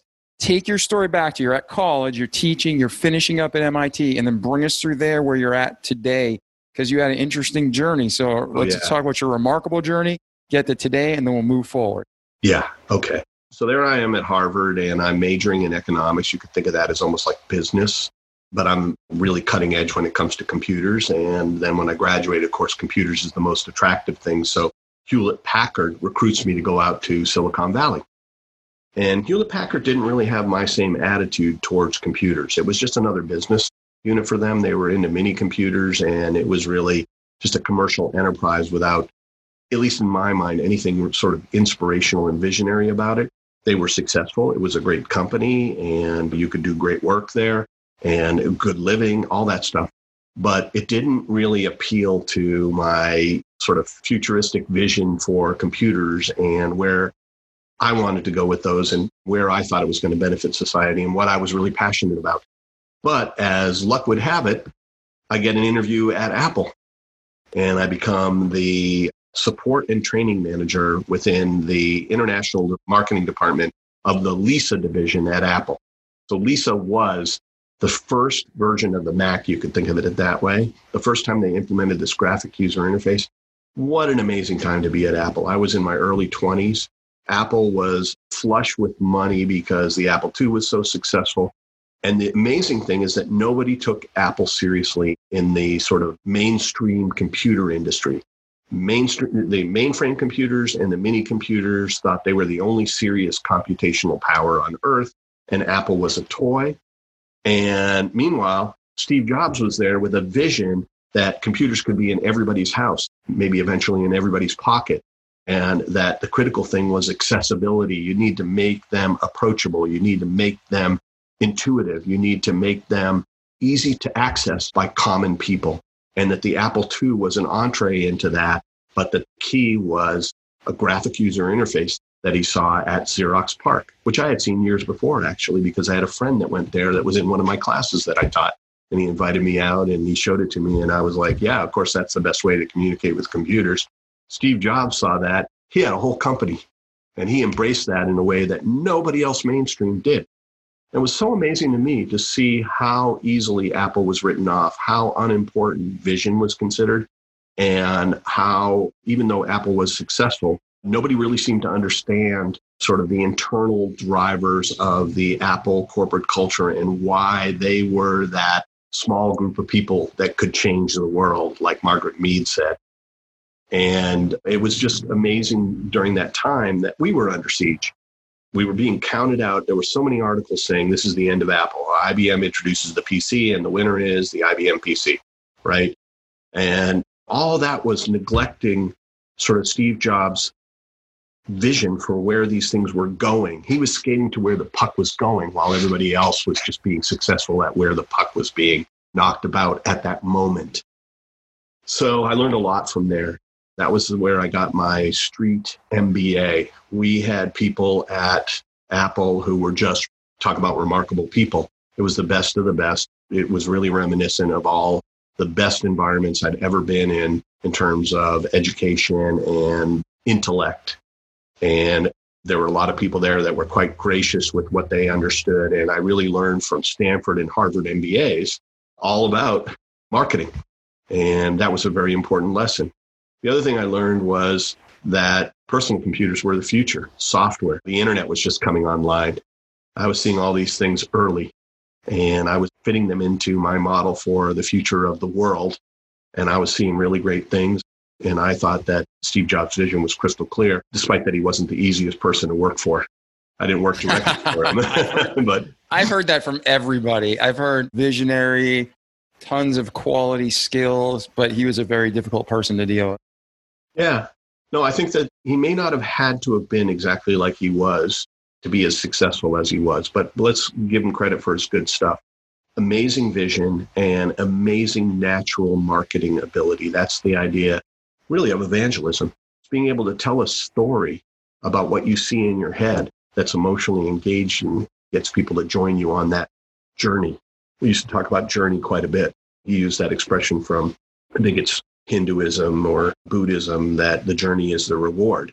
You know, and he did study some of that too. But the corporate culture sort of reflected vision and mission and passion for those things.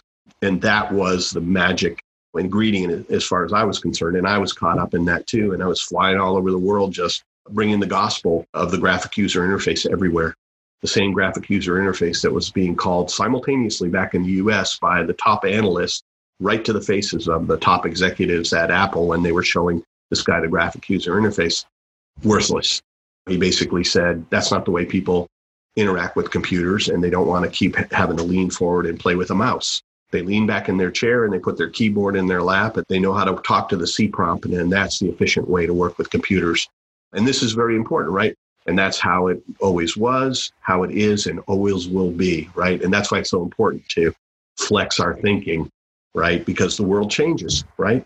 The precepts of everything remain the same, the foundations, but the building on top can be different.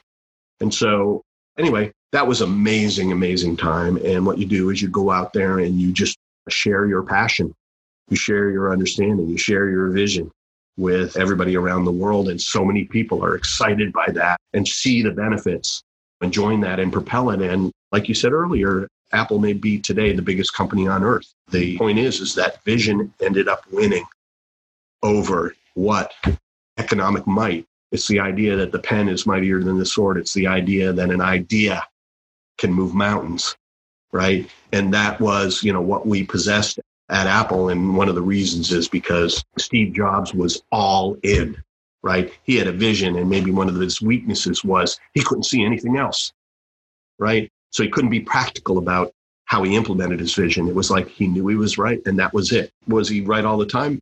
A high percentage of the time, right? High enough. And I think that Apple misses his influence even today because he did have such a unique thing. And it was very important to the company. There's great technology there, but vision and mission and corporate culture and this whole idea of how to market things with evangelism was core to Apple's success. It would have easily been wiped out by probably Microsoft and IBM, but it didn't. And that's a credit to Steve Jobs. So, anyway, that was amazing time, right? That was my model for business. That was my street MBA. It was also my advanced PhD in organizational psychology.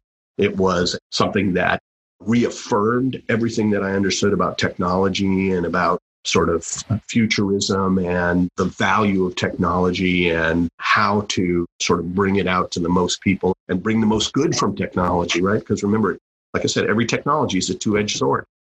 You know, there's a computer on every missile that's aimed at the United States right now right? But, but then we have computers in our pocket now that give us access to the entire universe of knowledge as it is today. And all we have to do is have a little bit of ability to tell the real stuff that's true on the internet versus what's not true. You know, that's on us to figure out what we're reading. But anyway, so Apple and great career there. I spent like five or six years. I spent some time at Apple corporate, and then I was at a spin out called Claris, which was a software spin out. I had a lot of international exposure.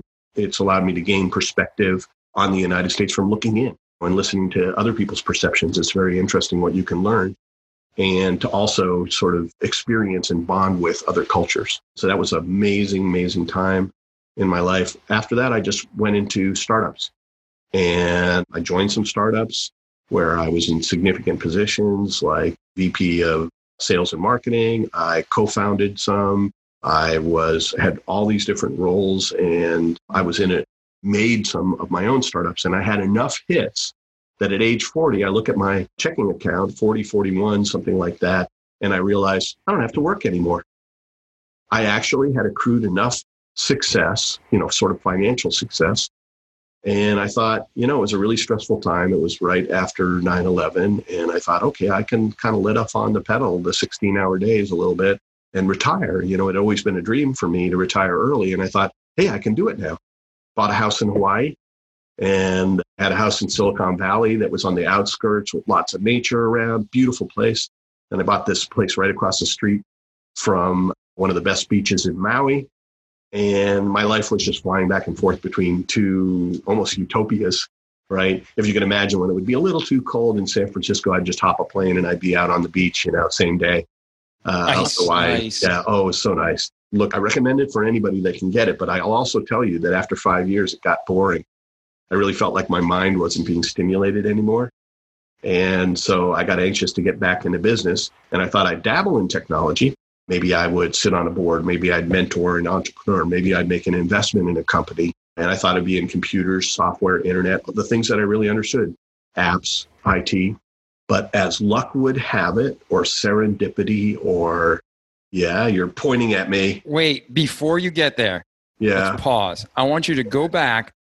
You've learned to navigate through. You had a remarkable life, opportunities. Not just you were given opportunities, but you seized opportunities. Mm-hmm.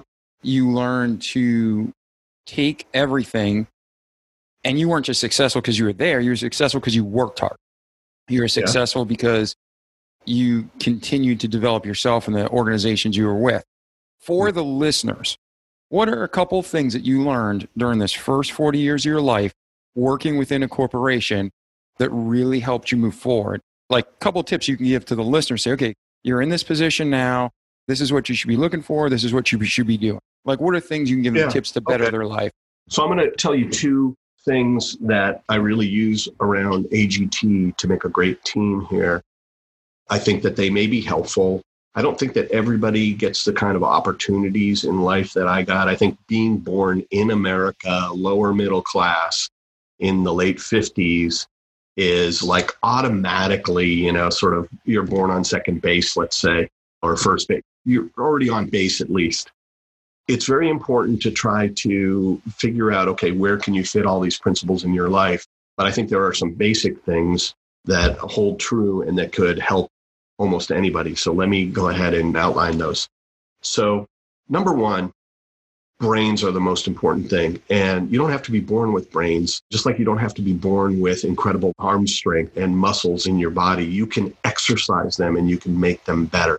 Sure you can have a natural advantage or disadvantage but it's the amount of work you put into your head that will determine over time where it gets to.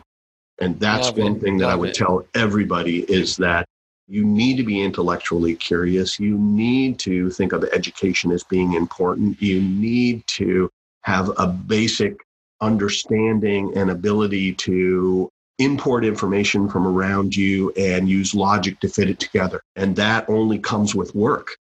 Okay, then the next thing is is it's a competitive world out there. So unless you just happen to be born in a billionaire family, laziness isn't going to get you there. It's going to take hard work. It's a competitive world and you're going to have to be in the top third to survive or to do well, let's say. And so that means you have to work hard. You have to have a good work ethic. You need to be willing to just deal with what life throws you and just keep processing it. Then the next thing I think is sort of a secret sauce that some people will get a chance to access every once in a while, and that's called passion.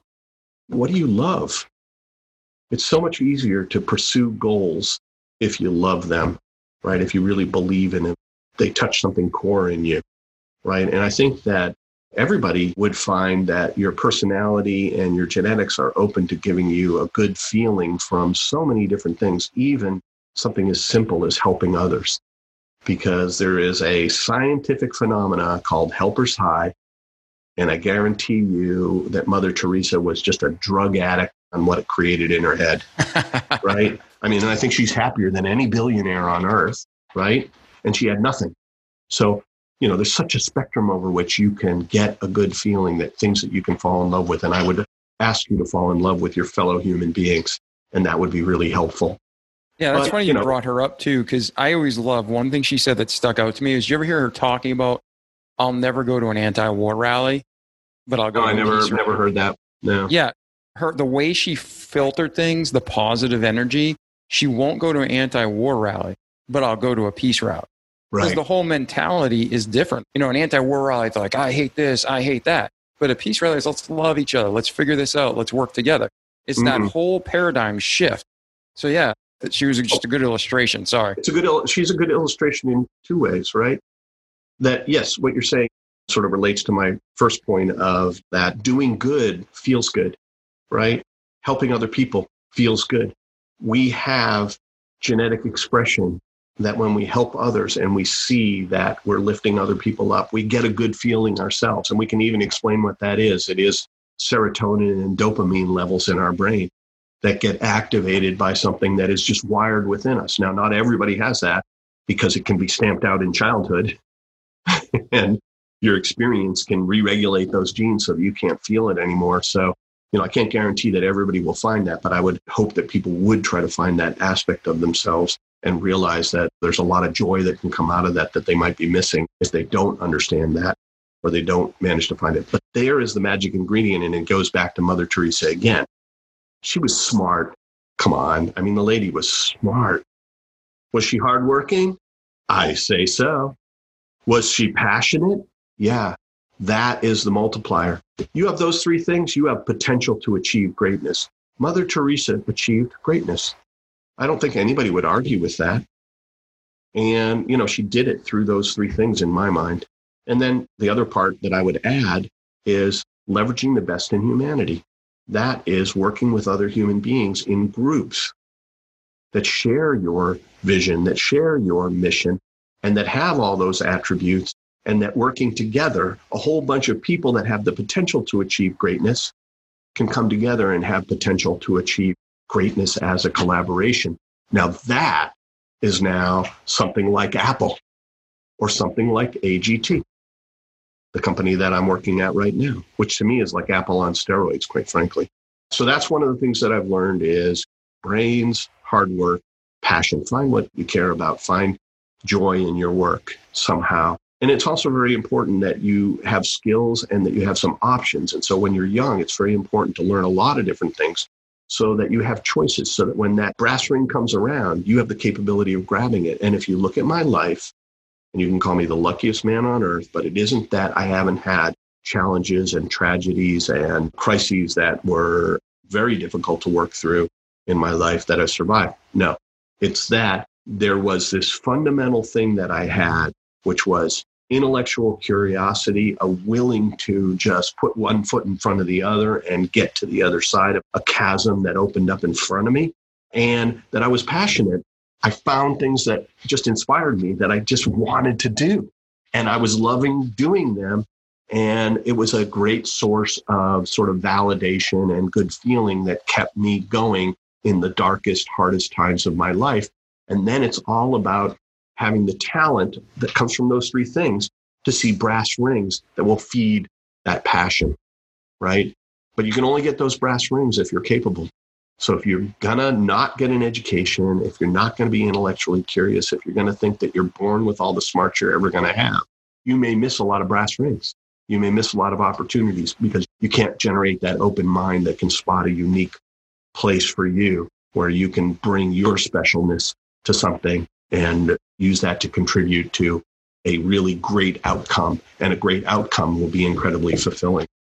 Yeah, and that's a great mm-hmm. transition to where we're going now because you've achieved in your 40s something that most people will never achieve or striving to achieve that retirement, that wealth, that two beautiful homes. And then you're like, I'm bored.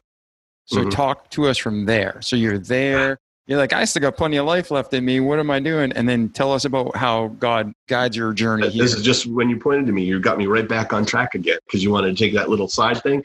And we are right back. So there I am on the beach in Hawaii, and I'm thinking about, okay, what's my next move? You know, I'm bored. And I think, okay, I'm going to dabble in technology. And I start putting out feelers for people that are maybe looking for small investments or looking for a board member or looking for a mentor even started looking at are there businesses that I could start where I wouldn't have to be active 16 hours a day in it to make them successful. Didn't want to go back to the grind.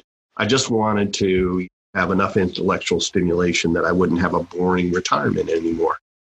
And so, as luck would have it, or serendipity, or whatever you want to attribute it to, a guy named Roscoe Brady at NIH who shared me viral vectors. And it was just lucky that he was a super smart guy on the cutting edge of something called gene therapy. I didn't know this when I met him, but he was a globally recognized drug developer. He'd cured something called Gaucher's disease, a deadly disease.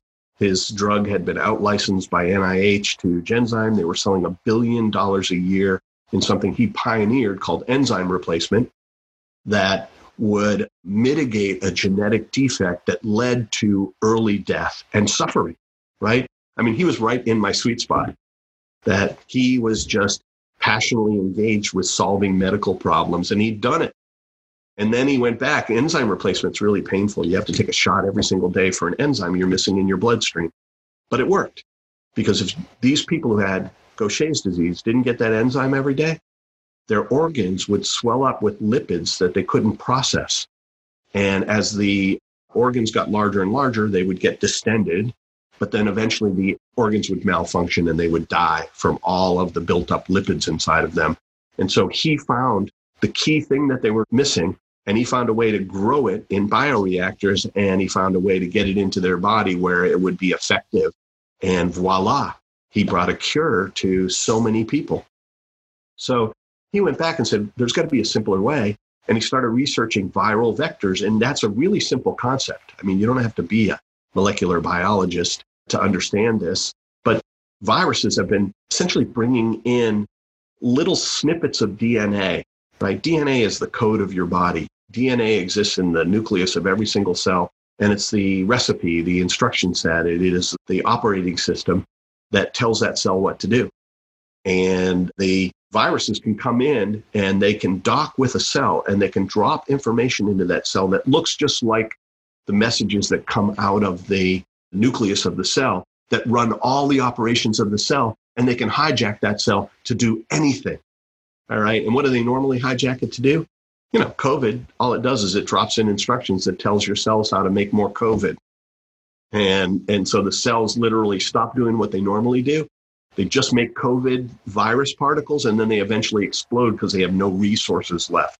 They haven't been doing anything else, so they crack apart. It's called lysing. And then they infect nearby cells. Unfortunately, you have a very sophisticated immune system that detects it, usually will get on top of it before it does so much damage that it kills you or damage that's permanent. But these are all things that you have to worry about with COVID, by the way is that even if you stay on top of it, even if you're a young kid and you get past it, there may be some change in your body that might come out later that might be dangerous. So it's worth avoiding. Really? Well, go back to that because, like, my daughter tested positive for COVID. My wife, I, and son tested negative. So mm-hmm. you're saying that should we be keeping an eye on her, or like explain that to the is, listeners? Yeah. Okay. So here again, I'm getting my PhD in molecular biology and genetics right now by working at AGT because I am with great PhDs who answer all my questions because I'm so curious. And I think sometimes people mistake me as a doctor or as a PhD, you know, in a particular science. Okay, so I am not, but I do have an opinion. I think it's more educated than, you know, just completely naive. But here's what I'm hearing is that they don't know yet, right? Scientists will eventually crack COVID completely, just like we've cracked HIV. We understand HIV so well, it'll blow your mind. We actually now use HIV as a way to cure other diseases. And I'm going to get into that in a minute. Yeah, it's crazy good. It's crazy good. And COVID, the problem is, is we haven't totally cracked it yet. We don't understand every aspect of it. We're still establishing basic parameters. And in some ways, we're not making the investments we really need to study it on a scientific basis and to leverage the information as we find it to protect ourselves. And I would ask everybody that they listen to scientists right now because scientists are reading the universe's Encyclopedia Britannica and they're really trying to help us. And so Tony Fauci doesn't have a dog in this fight. I think he actually is just trying to interpret the science for us and give us the best input he can. He's not claiming he knows everything. As a matter of fact, that's one of the problems is because he doesn't feel like he knows everything. He doesn't come across with a my way or the highway and I know everything way that we like to hear sometimes from people that are in authority. What he does say is this is what we know and this is what we don't know. And that's very important to listen to as a smart person. So, what do we don't know? We don't actually know yet where COVID does most of its growing and damage in your body yet. But it may, think about what some of the symptoms of a COVID infection. Some of the symptoms are loss of taste and loss of smell that means it's in your nervous system and you're muted if you're trying to talk to me. No, I was just to say that was totally ironic because right when you did that, you're talking about COVID. I was totally joking. Oh, okay. Yeah. Oh, yeah. And then I rub my nose. Yeah, I'm just like, uh, it's warm in here and I just, my nose starts to run when it gets too warm. So it's weekend in the office and the air conditioning in a class A space, of course, is turned off. I got to figure out how to get a little air conditioning sometimes because I like to work weekends. But that's the thing about COVID. We don't understand everything about it. So don't panic about your daughter. No, no. But don't take it for granted that just because she got over it, that it didn't matter. It might matter. All right. And that's why it's incumbent on all of us to stop the spread of this thing until there is a well tested, completely proven from a scientific standpoint vaccine that we can take that we know won't hurt us, but we know will give us an immunity to it because it is possible to do a vaccine. It may not be possible to do it in the timeframes that politicians want, or they tell us it will be done, or that they even force through. So the key is to not ignore the science on any of these things. And I live in a bunch of all these scientists, and I listen to them every day, and I talk to them, and I ask questions. I understand how confusing it is out there. But let me tell you, we don't know everything about COVID yet. We only know that if everybody wears a mask, it slows the spread. We know that for sure that is almost a magic bullet. All right. If we social distance, that helps even more. If we don't touch our face, we don't pick it up from surfaces and we're unlikely to infect ourselves. And you'd be amazed. There are some stats now from beauty salons that show that even infected beauticians who wear a mask when their customers are wearing masks, and I'm just talking cloth things, that they rarely transmit the disease. Whereas we know for a fact in that kind of close proximity, that the opportunity to pass the infection would be exceedingly high.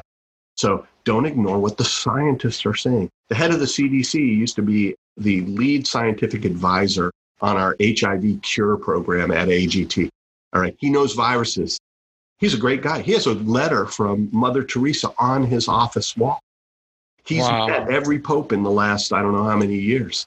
He is a guy who is a scientist and a humanitarian and a highly, highly religious person who just believes in God. And it was one of the things that inspired me to try to figure that out and reconcile it was seeing him.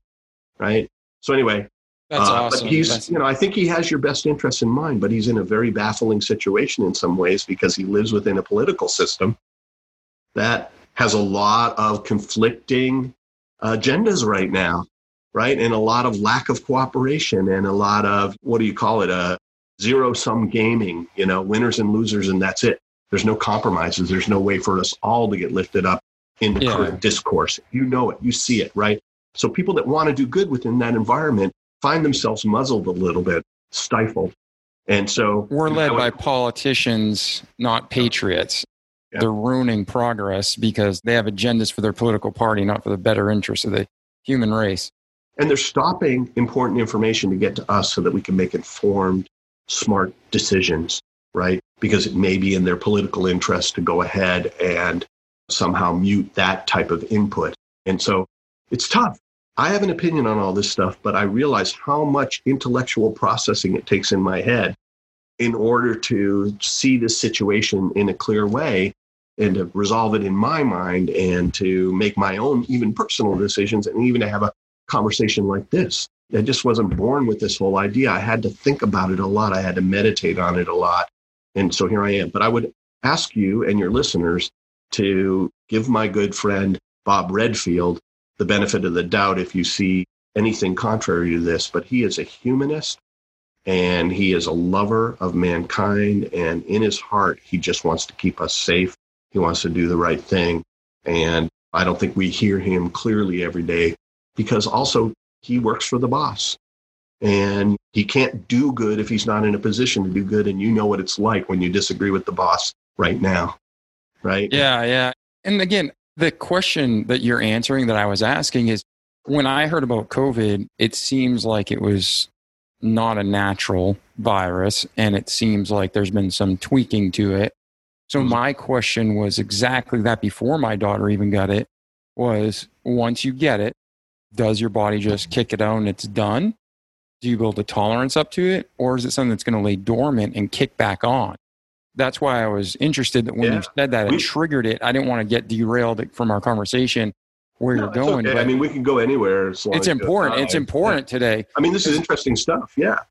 I mean, look, this will be relevant for another year, year and a half, by the way, and maybe even beyond that. Yeah, I'm thinking the aspirations yeah. of getting this thing cured or controlled within six months or within 18 months.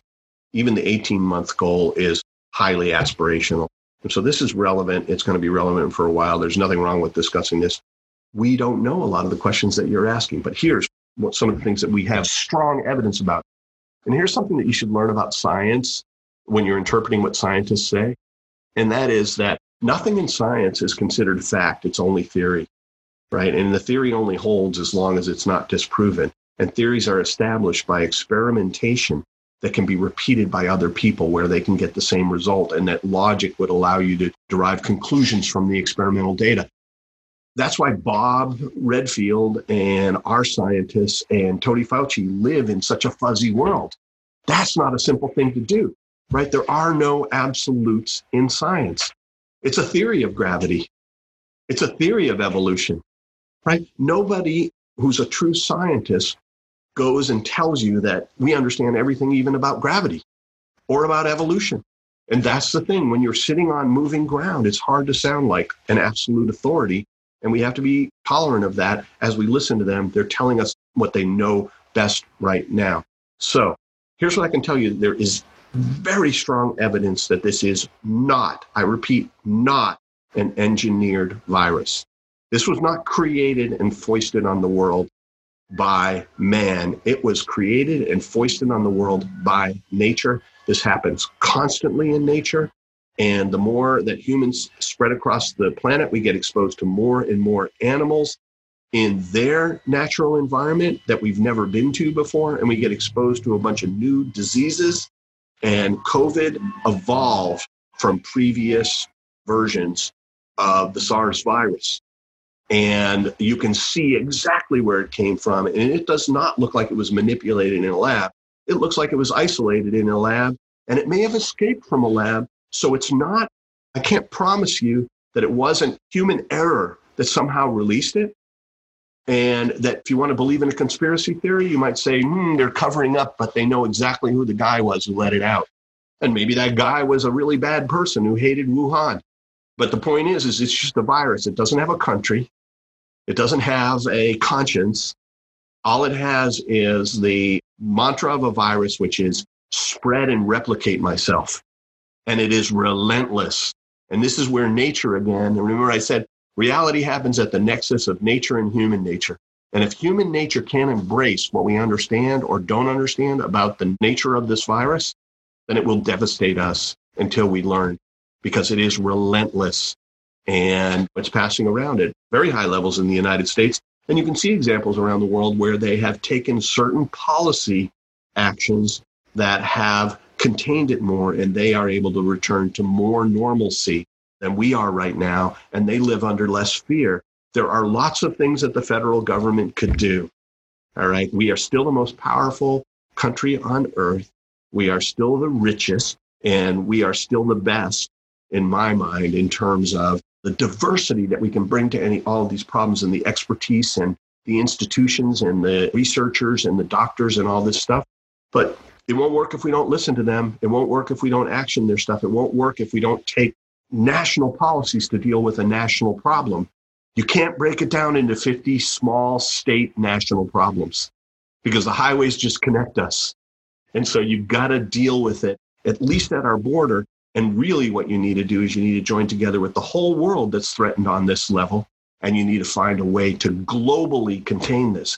And while we're not managing to contain it here, What's happening is the rest of the world is finding that we are a center of high levels of infection that they don't want moving back into their space anymore.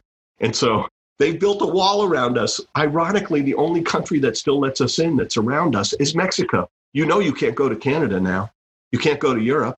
We don't have necessarily something where we say Europeans can't come here or Canadians can't come here. And in fact, they're not as big a threat to us. What I'm getting at is don't take anything for granted. Act on the best scientific information you can find. Think it through, use your logic, and try to support things that would sort of bring us all together into the best collaboration that could lift us all up. And COVID could be a major learning experience about how liberals and conservatives and Democrats and Republicans and independents can work together to defeat a force of nature the most powerful thing on earth. And where did it come from? God, right? Wasn't foisted on us as a punishment for anything. No, God created the mechanism. Viruses mutate because of the universe. The universe is full of gamma radiation. Viruses have problems when they transcribe in our body and they make their own mutations. And then our body becomes a place where it is a evolutionary thing where the viruses that become stronger live and the ones that become weaker die off. And then a new virus is made. So we shouldn't be thinking about the guy that foisted this on us, even if there is somebody or the government or anything like that. We should be thinking about how do we fight this? Because here's another thing about the industry that I'm in. The idea of making engineered viruses will become easier over time because the tools are getting better for modifying DNA, including modifying DNA in viruses. So let's talk about that. How did you go from a computer guy to a biology guy who's solving these types of problems after you met Dr. Brady? Okay, so Dr. Brady tells me about viral vectors. You know, a lot of the other stuff I had to derive in my head from what I could remember from 10th grade biology, the last time I did anything in biology. And what he said is that you can take viruses now and you can essentially crack them open and you can remove the DNA information or the RNA, sort of the genetic coding that when a virus attaches to your cell, it drops into the cell to hijack the cellular machinery. It's like a virus on your computer. It's not zeros and ones, it's ACTG, the nucleotides that code all of your DNA. Those four symbols represent, in the proper order, every gene in your body. And if they're in the proper order, your cell will make a gene product according to that proper order. It'll execute the instruction. And viruses evolve to bring in genes that actually instruct the cell to do a very complex thing. It needs to make a copy of the information that's inside the virus. Then it has to make a shell for the virus. And then it has to make what's called a packaging signal, something that will attract the shell together with the viral instructions, that DNA, that we call it a vector, and package it and spit it out, somehow export it from the cell, or just leave it in the cell until the cell is completely out of materials and the cell falls apart and release it to the rest of the body. That's pretty complicated. Normally takes at least three genes in every virus. All right. So we can crack them open. And in fact, what he was working on is he was cracking open HIV. Is that scary? It should be, right? HIV was like when I was in college, that was in the late 70s and early 80s. I mean, that was a very scary subject, HIV, but now we know it so well we can literally split open HIV and break it into all of its parts. And we can take the parts that do the things that we like and get rid of the parts that are dangerous. So we get rid of its ability to replicate. So we make a new viral particle that can carry one dose of something, some genetic information, but it can't, it has no way to replicate itself. So one particle can only infect one cell. It becomes like a tiny little pill. We also can go ahead and take the parts of the vector inside, the genetic information that tells your cell how to integrate HIV with your genome. And we can leave that in there, but we can chop out HIV, the AIDS genome, so we get rid of all the instructions that are in there about how to make AIDS and how to make you sick. And we end up with what we call a three cassette vector. We have three places where we can place genes. And we can have that vector reliably carry that and bolt it on to your genome. Now, why would we want to do that? Well, just like updates on your computer, this mechanism of bringing in new code segments can improve the health of your computer. And in fact, it can improve your health as well. If we bring in a code that updates your DNA for better health, you could get a health benefit out of it. Now, we don't understand every instruction in your body and how everything works. We are the most sophisticated computer network on earth. There's a trillion organic computers called cells that collaborate to make you. I mean, there's a lot of stuff we need to learn in there, and it didn't come with a manual. It's all discovery. Just, that's just what we know about. There could be even yeah. more. The point is that we're discovering how all these things work. We know that your cells communicate with each other electrically. That sounds a lot like your computer, right? You have an Ethernet connection and the internet, and you know that's how they talk to each other, and, and that's how we, as cells in an organization, now talk to each other. We're doing it right now, right? But they can also communicate with chemicals. They can communicate with physical bumping. We'll find other things eventually. But that's the most sophisticated computer, and we have to discover everything about them including the instruction set. What genes affect what gene products and what gene products combine with other gene products to do things in your body. But once we understand all that stuff, we now have rudimentary tools for changing your DNA. That viral vector could bring in a new gene. So, what's the most obvious thing you would do with a new gene? You'd replace a broken gene. The most obvious thing to do with a viral vector carrying a gene would be to replace a gene that's in you that's broken or missing, right? What's that called? It's called an inherited disease. If your mom and your dad had, everybody's got two alleles of every gene, that means you have two copies in every cell, and your dad and your mom could have one defective copy, and they wouldn't even know it. And then they get together, and both of them donate half of their DNA to you, and you might get two defective copies, and as a result, you might be missing one gene or you might have a malfunctioning gene that doesn't make the right protein or enzyme, and everything in your body is necessary. There are 7,000 known diseases like that. Monogenic loss of function disorders. It means that a missing gene product is what causes the disease. Could be just irritating. Lactose intolerance could be considered a monogenic disorder. You're not making enough lactase, and so you're milk resistant. Or it could be something else that you can't digest that's more serious, like phenylketonuria. You can't digest animal proteins because they have too much phenylalanine in them and you can't break it down. So if you have phenylketonuria, you can never eat animal protein, not just milk, but you can't eat eggs. You can't drink mother's milk when you're born. You can't eat uh, fish, beef, pork, none of those things, right? Because they all have phenylalanine. You can't drink a Diet Coke, it would kill you. It's got phenylalanine in it. So that's more serious. Or a broken gene could mean that your spine never forms normally. You're born with spinal muscular atrophy. You never learn to hold your head up on your own, roll over, sit up, any of those things. Eventually, you don't have enough muscles around your core to even breathe on your own. And you die in a ventilator, usually at around age four.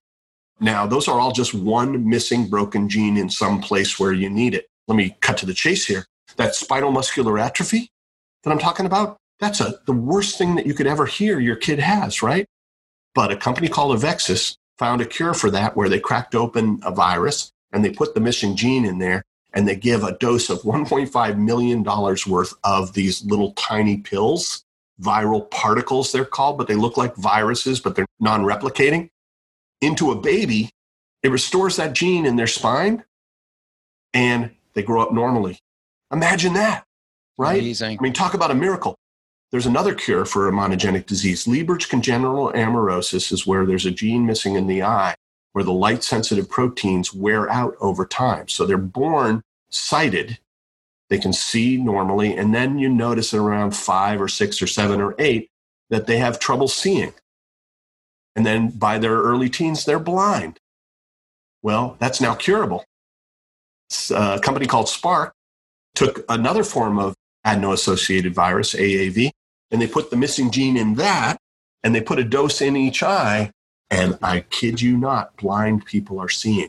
Does that sound like a miracle? Yeah. That sound- one shot and they're seeing. They're seeing, yeah.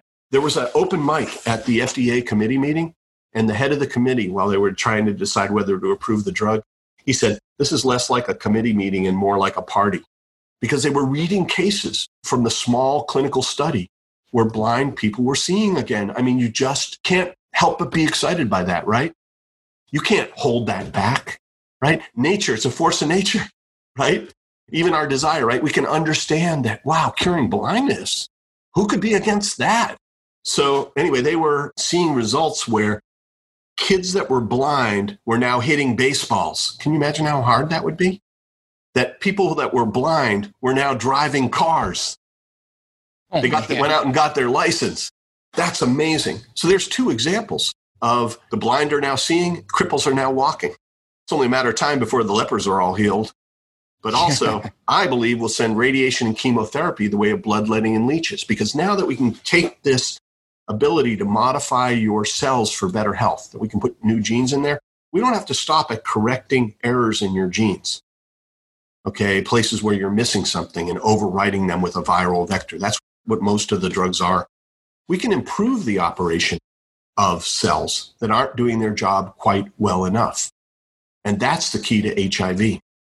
HIV only gets into your body because the HIV viron has evolved the capability of grabbing onto a T cell and infecting it and making it part of the infection.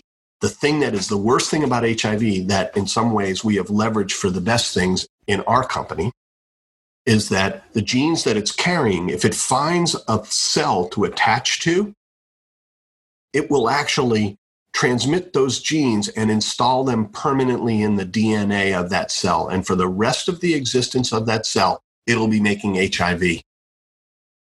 Well, guess what are the first T cells to arrive at the infection when HIV enters your body? What's that? HIV specific T cells. There's a specific class of T cell called a helper T cell, CD4 positive T cell, sometimes called a CD4 cell. And you have an infinite diversity of these things in your body for every cold you've never seen. You have them for COVID. You have them for diseases that haven't been on the planet for, you know, thousands of years. Most of the T cells that you're born with will die with you, never having seen the pathogen that they were there to protect you from. Some of them actually are clearing small amounts of cancer from your body so that it doesn't turn into big cancer. Your immune system is incredibly sophisticated, incredibly diverse, and it has T cells which are absolutely right for fighting HIV, but HIV is a temporary advantage over them, right? And we might evolve eventually where the HIV viron can no longer infect that HIV T cell. But now that we can modify the DNA in that T cell, we can modify it in ways that we understand that make it impervious to HIV. And then what does the HIV T cell do when it arrives at the infection? Instead of being infected, the T cell becoming infected by the viron, the HIV pathogen, the T cell, since it can't be infected, does its job and kills that thing. And then that T cell actually goes on to signal the rest of your body to mount a, what's called an immune cascade, an immune reaction that involves not just that CD4 cell, but CD8 cytotoxic cells that will look for infected cells in your body and antibodies that will slow down the virus so that you can get on top of it. Well, it turns out that HIV is a very fragile virus. It moves very, very slowly in your body. A cold moves much faster. So your immune system, if it's protected from that initial infection, it can prevent HIV from getting a hold of your body. And they've proven this a number of different ways. One is that there were women that were born, and men, I suppose, too, in Northern Europe that were working in as sex workers in AIDS infected villages and not getting HIV. And they were just, how could this be? And they went and they looked at their blood under a microscope. And what they discovered was that uh, these people that were mysteriously not getting HIV were missing a receptor that's on most of our T cells called chemokine receptor number five. Very technical. You don't need to know that. But think of it as a door handle. They discovered that HIV grabs onto two anchor points on a T cell in order to bind tightly with the membrane and infect that cell. And one of those anchor points is CCR5 for the most common strains of HIV.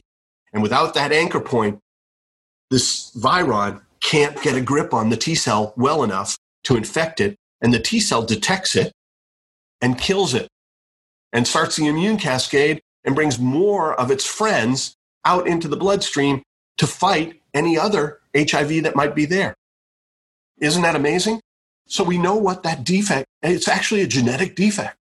You know, it's like 0.3% of the Northern European population does not have CCR5 on their T cells, and they are immune to the most common strains of HIV.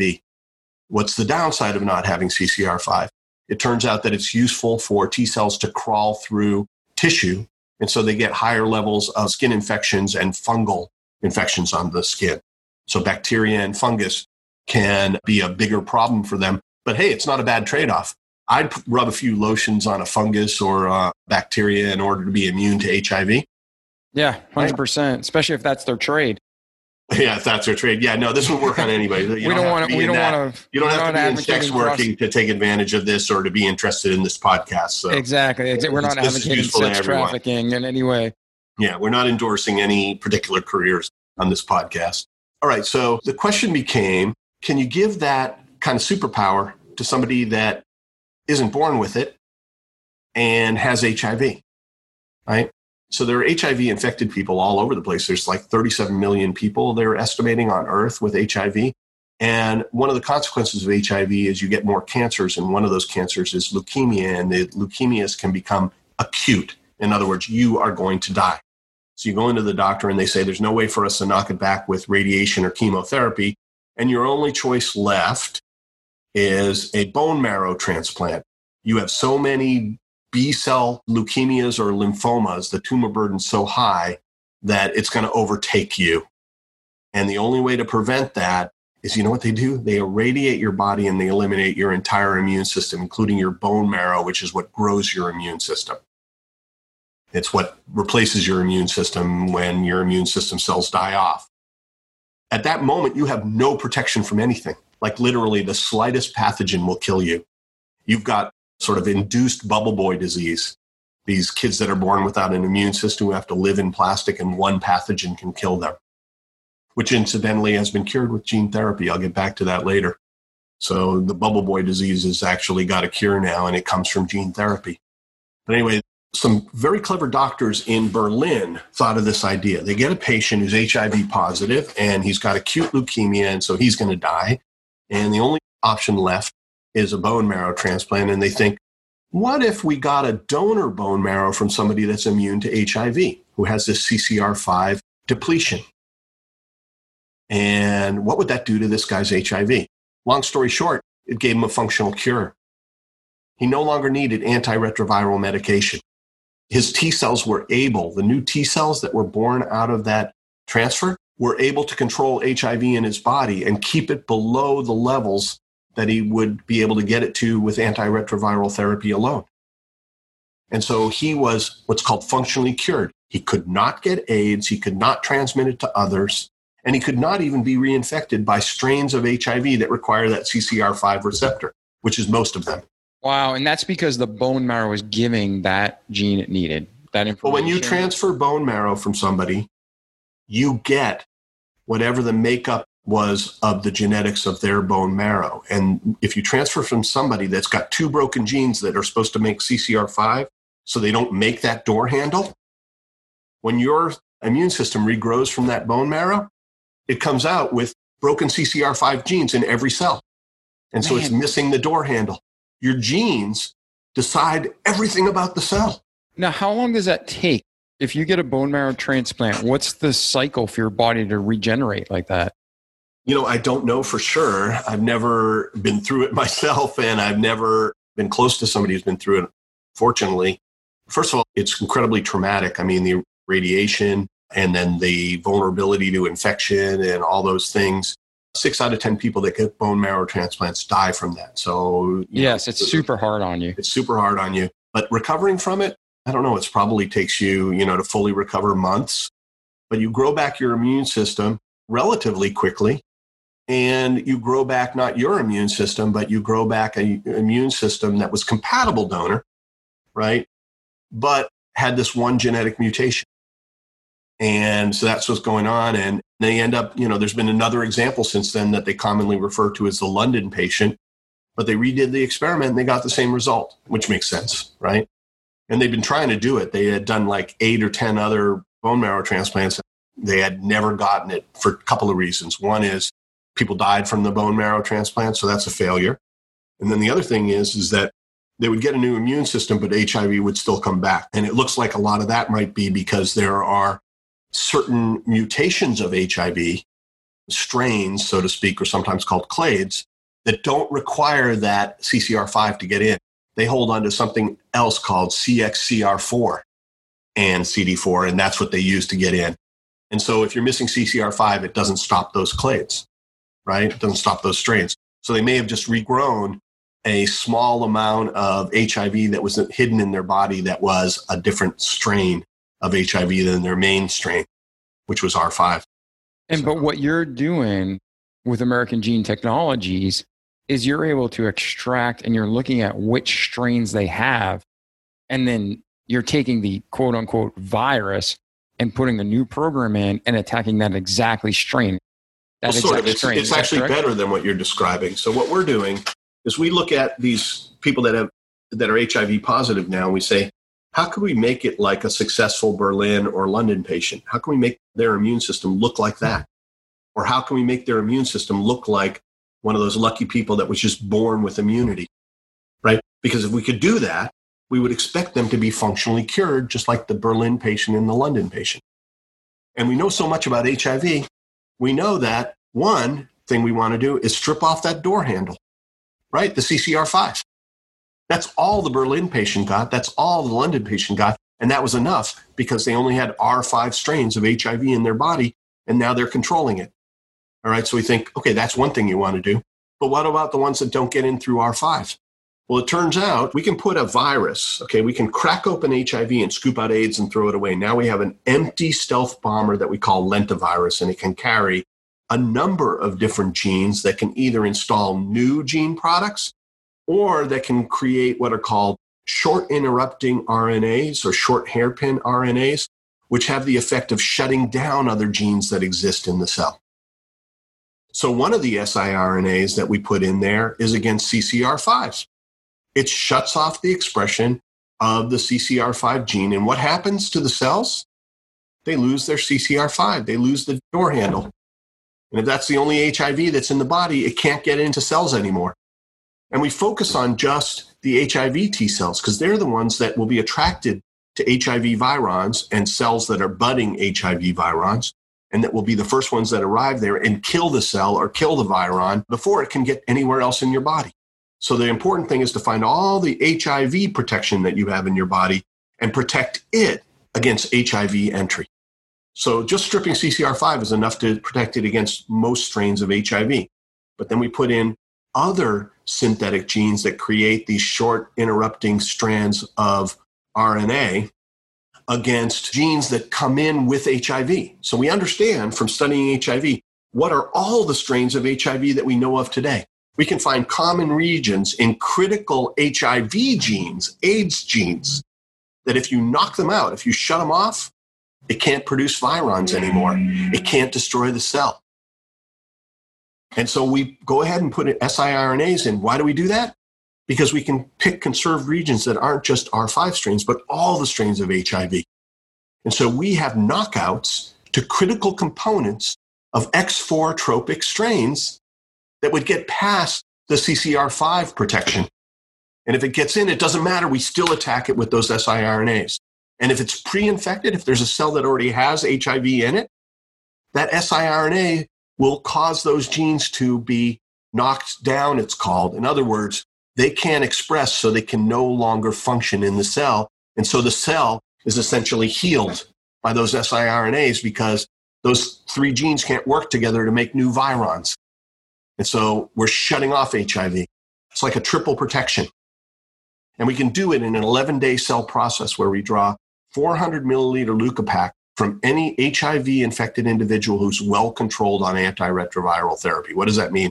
They've been taking a suppressive therapy, a chemotherapeutic that suppresses virus long enough that what has happened? Their normal immune system has come back out of their bone marrow. Their normal immune system includes HIV specific T cells. They're still no good against HIV because they're infectable. But we can pull them out, find them, modify them so they're uninfectable by HIV. We can culture them up so that we have like a billion of them more than you need. And then we can put them back into your body. Now, the first T cell that arrives at an infection, even if the infection's already in your body and it's a viral reservoir, buds an HIV viron, these cells can come over and successfully kill that cell and kill that viron without becoming infected. And they can signal the immune system that the pathogen is there, which builds the other layers of the immune system, the CD8 cytotoxic cells that not only can kill HIV, but they are what's called a degenerative response, which means that the CD8 cells that are created have random mutations in them, so they catch the random mutations in HIV. And it's all because these CD4 positive helper T cells detected it, and they're helper T cells that alert the CD8 system to start creating all of these clones in response. And then there's one more layer it alerts your antibody system that it's there. And you start making antibodies against HIV. And so you start treating HIV in your body like the common cold. Your immune system is capable of clearing HIV like you can clear the common cold. And we think we can prove that in a human trial. We think that the evidence is there from the Berlin patient, from people that are naturally immune to HIV, from the London patient, and we've actually made blood product from HIV infected individuals that we have in a petri dish. And we can challenge it with massive amounts of HIV and latently infected cells. Cells that are infected with HIV has a remarkable ability to clear itself. We think that an upcoming human trial will get a chance to see whether the cell product we made has enough clearing power and that our theory about how the immune system will react with those helper T cells being healthy and active against the chronic viral infection. We are hoping, we believe, you know, we think we have the logic behind it, so we have some level of confidence that this could happen. It's not a guarantee, but we think it should be able to control the viremia from then on without antiretroviral therapy, just like the Berlin patient. somebody would be functionally and- cured. Yeah. And I was just going to say to translate to the listeners, some of you are listening and it's getting a little deep, but what Jeff's saying is essentially, and I don't want to use the wrong term, but what the layman would say, layperson would say, is a cure to HIV. I mean, they're going Exactly. to spin this Yep. into a cure for HIV. Their preliminary testing has worked, their blood testing has worked. And now, talk about this. This is a big deal. You don't have to go long into it, but you just got FDA approval to try these human trials. Yep. And that is massive. So the FDA has looked at this data, looked at the science behind it, and they're saying, yeah, we believe in this enough that we're going to let you do human testing. That just doesn't happen every day. So No, talk that's about huge. that. That's huge. I mean, it takes a tremendous amount of expertise at the FDA to even fully understand gene and cell therapy. I mean, that's cutting edge science. And then you have to understand HIV on top of that to even read our proposal. Anyway, they read it. They asked us a bunch of questions, a bunch of good questions. We filled in the blanks that they thought needed to be filled in. And when was it exactly that we got clearance? I should, it's like a red letter day, but it was like a week ago. Yeah, a week and a half ago we get a letter from the FDA and they say, You've satisfied our questions and we're allowing you to step forward into the proposed phase one clinical trial where we can now take this blood product and put it back in to patients and see if it works. I mean, it's just huge. Up until now, it's all theory. This is the proof in the pudding. Yeah, and The that's way to prove it. yeah, and that's what's fantastic and amazing and exciting is this is going on right now. Mhm. As you're listening, not Jeff, as you, the listener, our friend, I'd say your first name, but I don't know it. You know, we're all over the world. But as you're listening right now, it's happening. And Jeff, from where we are today, sitting here looking at each other on this screen to when the testing begins, I know there's no exact time frame, but roughly what are we talking about before this gets real? Like you got a real human in a real chair and it's going down. So we think we're going to start recruiting patients late September or early October because the FDA, part of their approval is they approve a clinical protocol and a lot of paperwork that goes to the doctors, a lot of procedures, a lot of information that go to potential trial participants to make sure that everybody is doing this from a standpoint of knowledge and competency, even the patient, that they know everything that they're signing up for. It's very important stuff to get from there that approval. So we just agreed on the protocol and they made some modifications to it for things that they thought were required for minimizing the risk on patients. And so we have to implement that in all the documentation. Most of it's done. And then we have to bring it out to, we have three trial sites that are already contracted and are agreed to do this. And we have to train their clinicians. And we have to get all the materials out to them so that they can execute on that approved protocol. We already have all the materials banked. We have it in the freezer. And we have a CMO called a contract manufacturing organization that can take the blood draw from a patient and run it through an 11 day automated cell protocol in a benchtop unit that creates the cell product. The cell product is you take the 400 milliliters of blood, and over 11 days, we isolate the HIV T cells, we modify them so they're immune to HIV, and we culture them up to a billion of those cells, what uh, we think is sufficient for clearing your body of HIV or clearing the HIV infected individual. And then that blood product actually has to go through a whole bunch of testing criteria before we can reinfuse it. That's what happens after it's modified and after it's approved as having been modified safely and free of pathogens and things like that, then it can be reinfused into the patients. So we probably recruit our first patients in early October. That should give us enough time to bring the clinical sites up to speed and bring in our first patient. And then it will take probably about 90 days from the day we do the blood draw to when we reinfuse. So we're hoping that we will reinfuse blood product by the end of the year, would be the best case. But early next year, in January, would be the first time we reinfuse.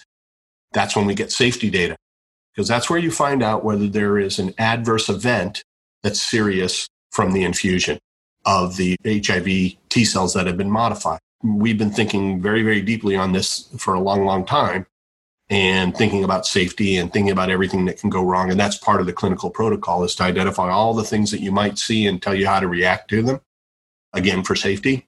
but we have as much confidence as you can have that it's safe. And now we have the FDA looking at it and saying that it meets their criteria of confidence, right? That we can give it a try. So we're very, very hopeful and we believe that the safety data will be good. That will be another gargantuan milestone, right? It does no harm or it doesn't appear to do any harm. The next thing is to find out does it do any good?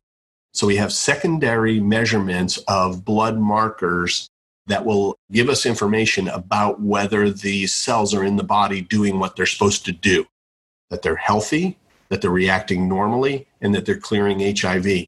We keep the HIV infected individual on their antiretroviral therapy for added safety, but we can study their blood and we can see whether these cells are having an effect. And that may prove to the FDA and it may prove to scientists in general that this is having positive effect, those markers. Then we'll petition the FDA for a new study where we can re enroll patients that have taken this cell therapy who are still feeling fine and haven't shown adverse events in a treatment withdrawal called a treatment interruption. That's kind of the gold standard. Because when an HIV infected individual goes off their antiretroviral therapy, they rebound to full viremia in about 21 days, three weeks. That's pretty quick. It's easy to see on a blood test.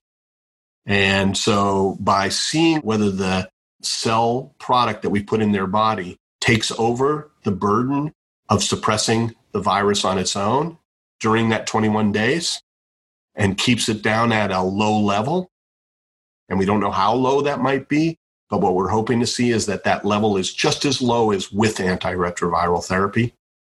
That would constitute a functional cure, right? If you could control your viremia without antiretroviral therapy, they would call you having remission Durable remission would be if that lasts for a long time, and functional cure would be what we're aspiring to a one and done treatment that protects you for the rest of your life without additional antiretroviral therapy. The HIV infected individual would feel normal.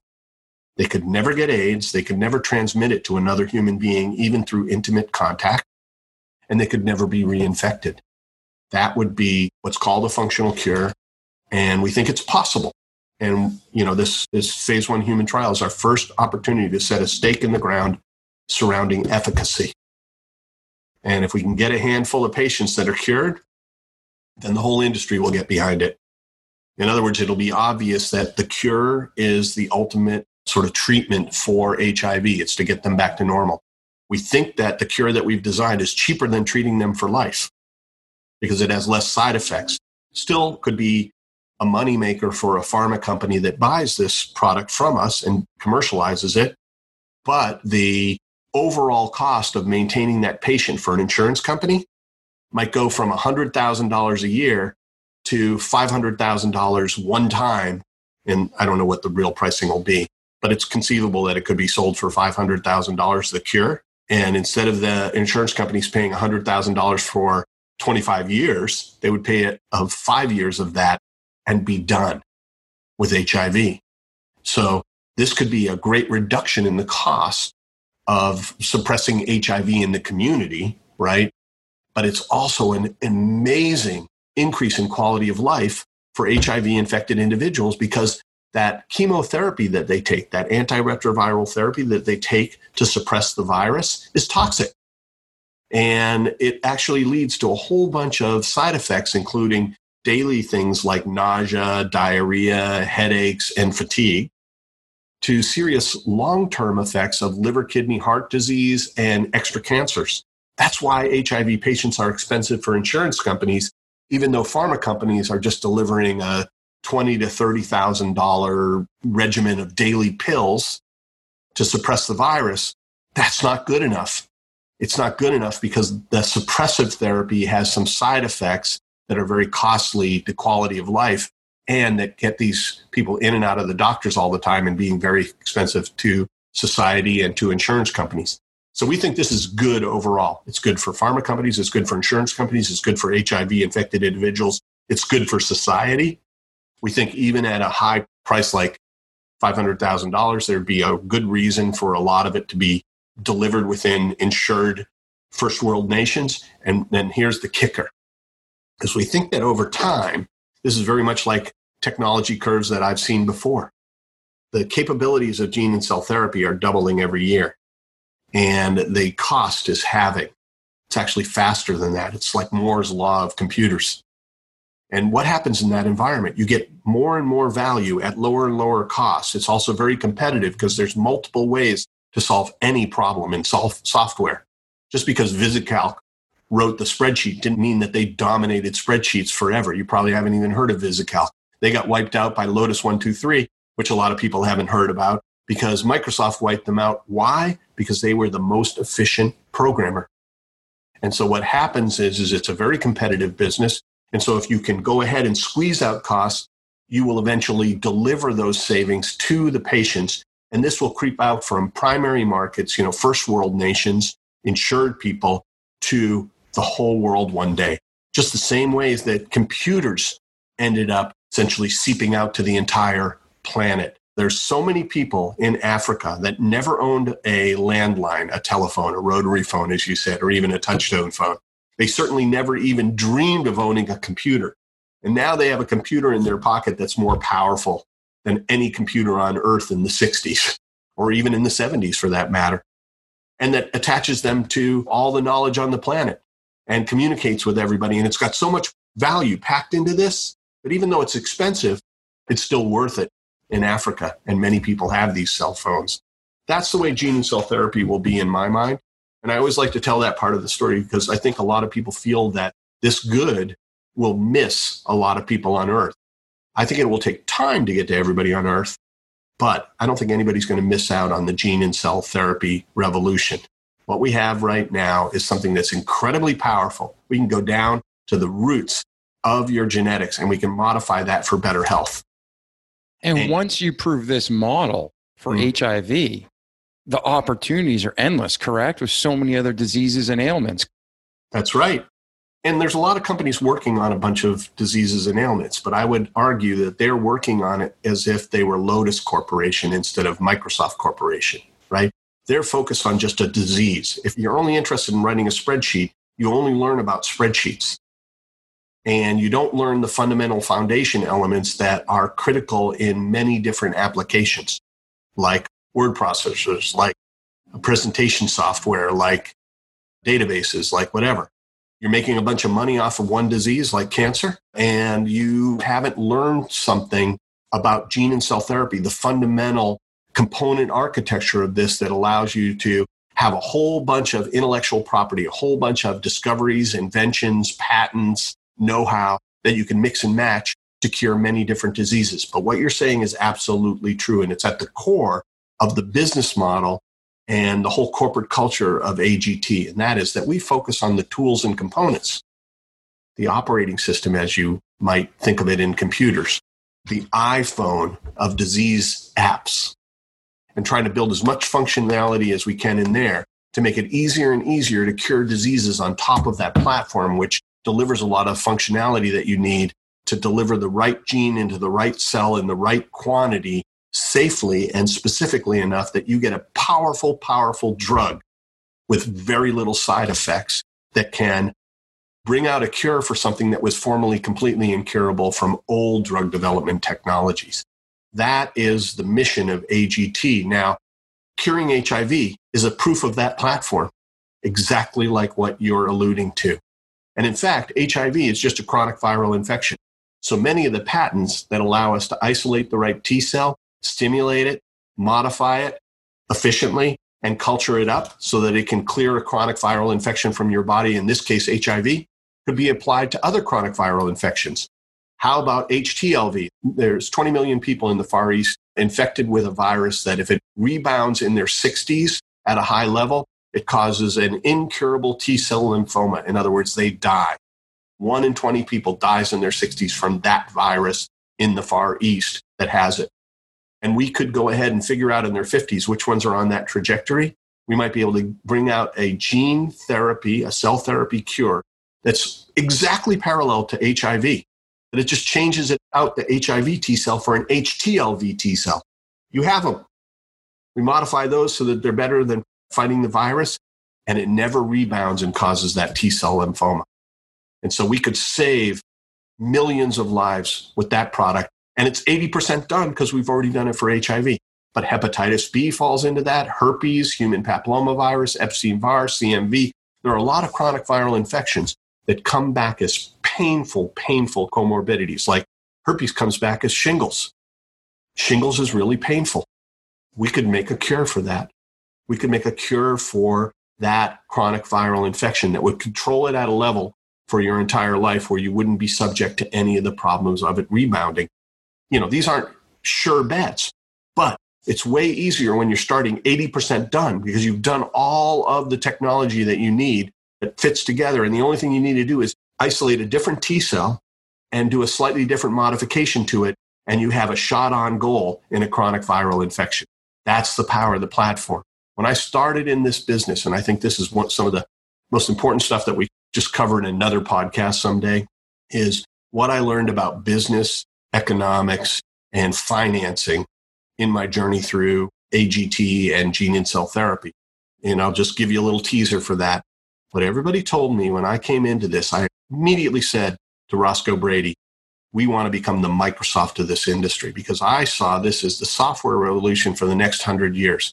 How do you modify the software of the organic computer, the human cell, for better health? And if you want to dominate that software development, if you want to be the biggest player in that, and Microsoft's as big or almost as big as Apple, remember, what you want to be is the Microsoft of this industry. You want to have a robust set of tools and reusable components and test benches that make you the most efficient software developer on earth with a platform that you have internally called an operating system.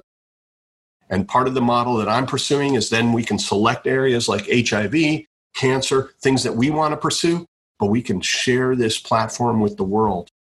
And they can go out and cure 7,000 monogenic diseases that we don't have time for or infectious diseases that we don't have time for, or cancers that can leverage parts of our platform because we have an amazing immuno-oncology asset that I think might realize my dream of sending radiation and chemotherapy the way of bloodletting and leeches in epithelial solid tumors, which is breast, prostate, lung, liver, colon, kidney, ovarian, pancreatic, head and neck, and skin cancers. I mean, these are the most deadly cancers that are out there. 900 Americans die of those cancers every day. So these are huge. And I think we've got something where we could, with a gene therapeutic, light up the cancer in a way where your natural immune system will just chew it away. And you don't need surgery because we use the cancer itself to cause an immune reaction in your body that clears not just the cancer that we treated, but any cancer that we didn't find. It's because your immune system will rise up and clear it from the places that we lit up but also the places that we didn't light up because they're in an activated state and they find the secondary tumors and metastases that we may not have treated, but it can melt those away as well. So this is the power of all of this platform that you're alluding to is that we have components that go across the spectrum of infectious disease, monogenic disease, and cancer.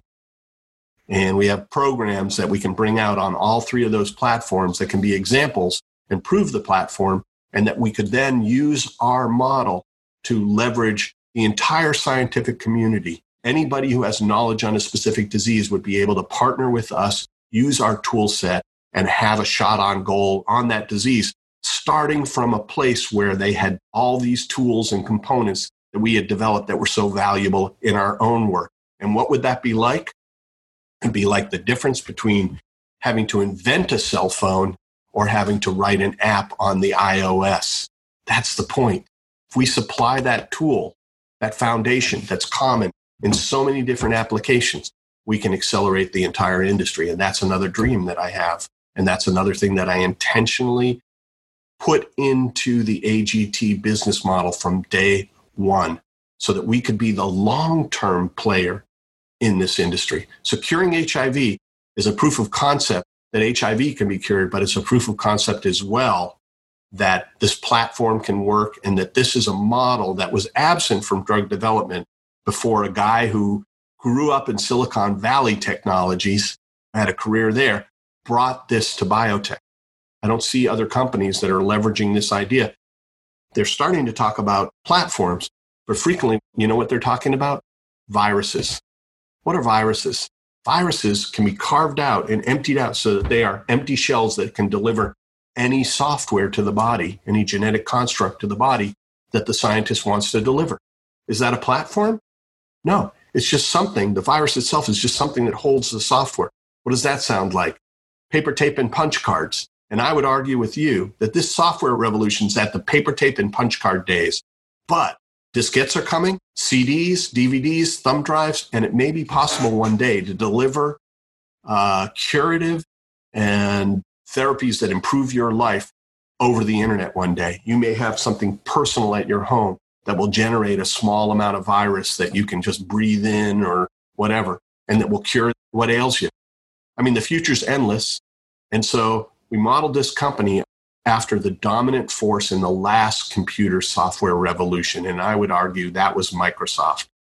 You might say it was Apple, but Apple is a hardware platform with a proprietary software operating system. But Microsoft is this more general case. It is really much more software. And I think that's what AGT will be at first. Yeah. And I find it so interesting the software medical, how everything bridges and is so equal. So essentially, to just boil this down and correct me if I'm wrong, but in layman's terms, we're the hardware, we're running the program that's inside of us. And like all of us, our cell phones will get updates. We don't even know what problem's there sometimes, or we know, wow, my phone keeps crashing. So we get the update and it puts the patch in, fixes the problem. AGT, American Gene Technologies, is creating the patch that can solve HIV and so many other things. And you're just at the beginning. So this is yeah. amazing, Jeff. Thank you so much for being here today. Yeah, no, my pleasure. What we're doing is we're creating a platform that does a lot of the heavy lifting of delivering the things that knowledgeable people in disease know need to be modified in the body to get a beneficial health effect. And the parallels between software and the new biotech, I think, is tremendous.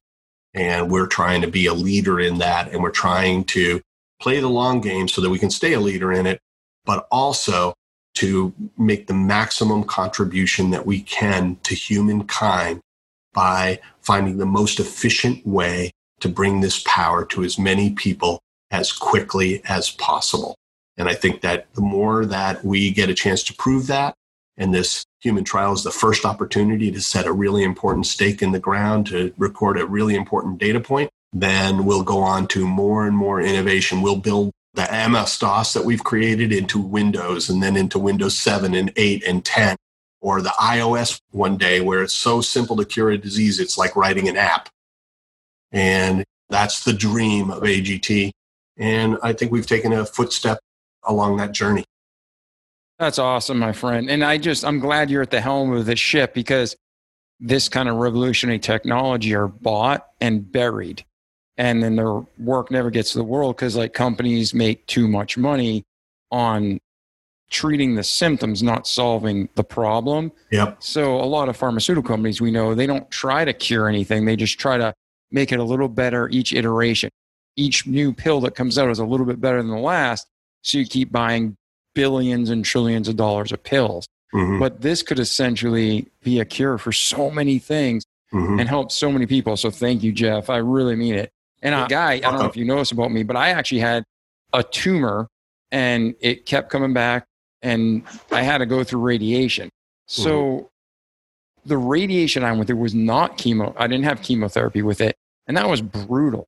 So when I hear people going through radiation and chemotherapy, man, I can't understand it, but I just have an idea of how bad that must be. Yeah. And people who are taking these drugs that are essentially poisoning them to kill bad things, but it's also yep. killing good things. So people who are on HIV, they're taking pills every day that cause side effects. People who are taking pills for yep. anything, there's always a side effect. Mm-hmm. And God's going to be able to use you to lead this company to eliminate this because you're actually just saying click, cut, paste, boom, yeah. you guys are patched up. So this is exciting. Now, listen, I've had a great time and I like your idea coming back and talking about the business aspect in another episode. But is there anything fundamental from your past, from where AGT is today, that we missed that we need to cover. And then we're going to transition to how can people get a hold of you and where's AGT? We kind of know where you're going in the future, but what can we do to help you get there?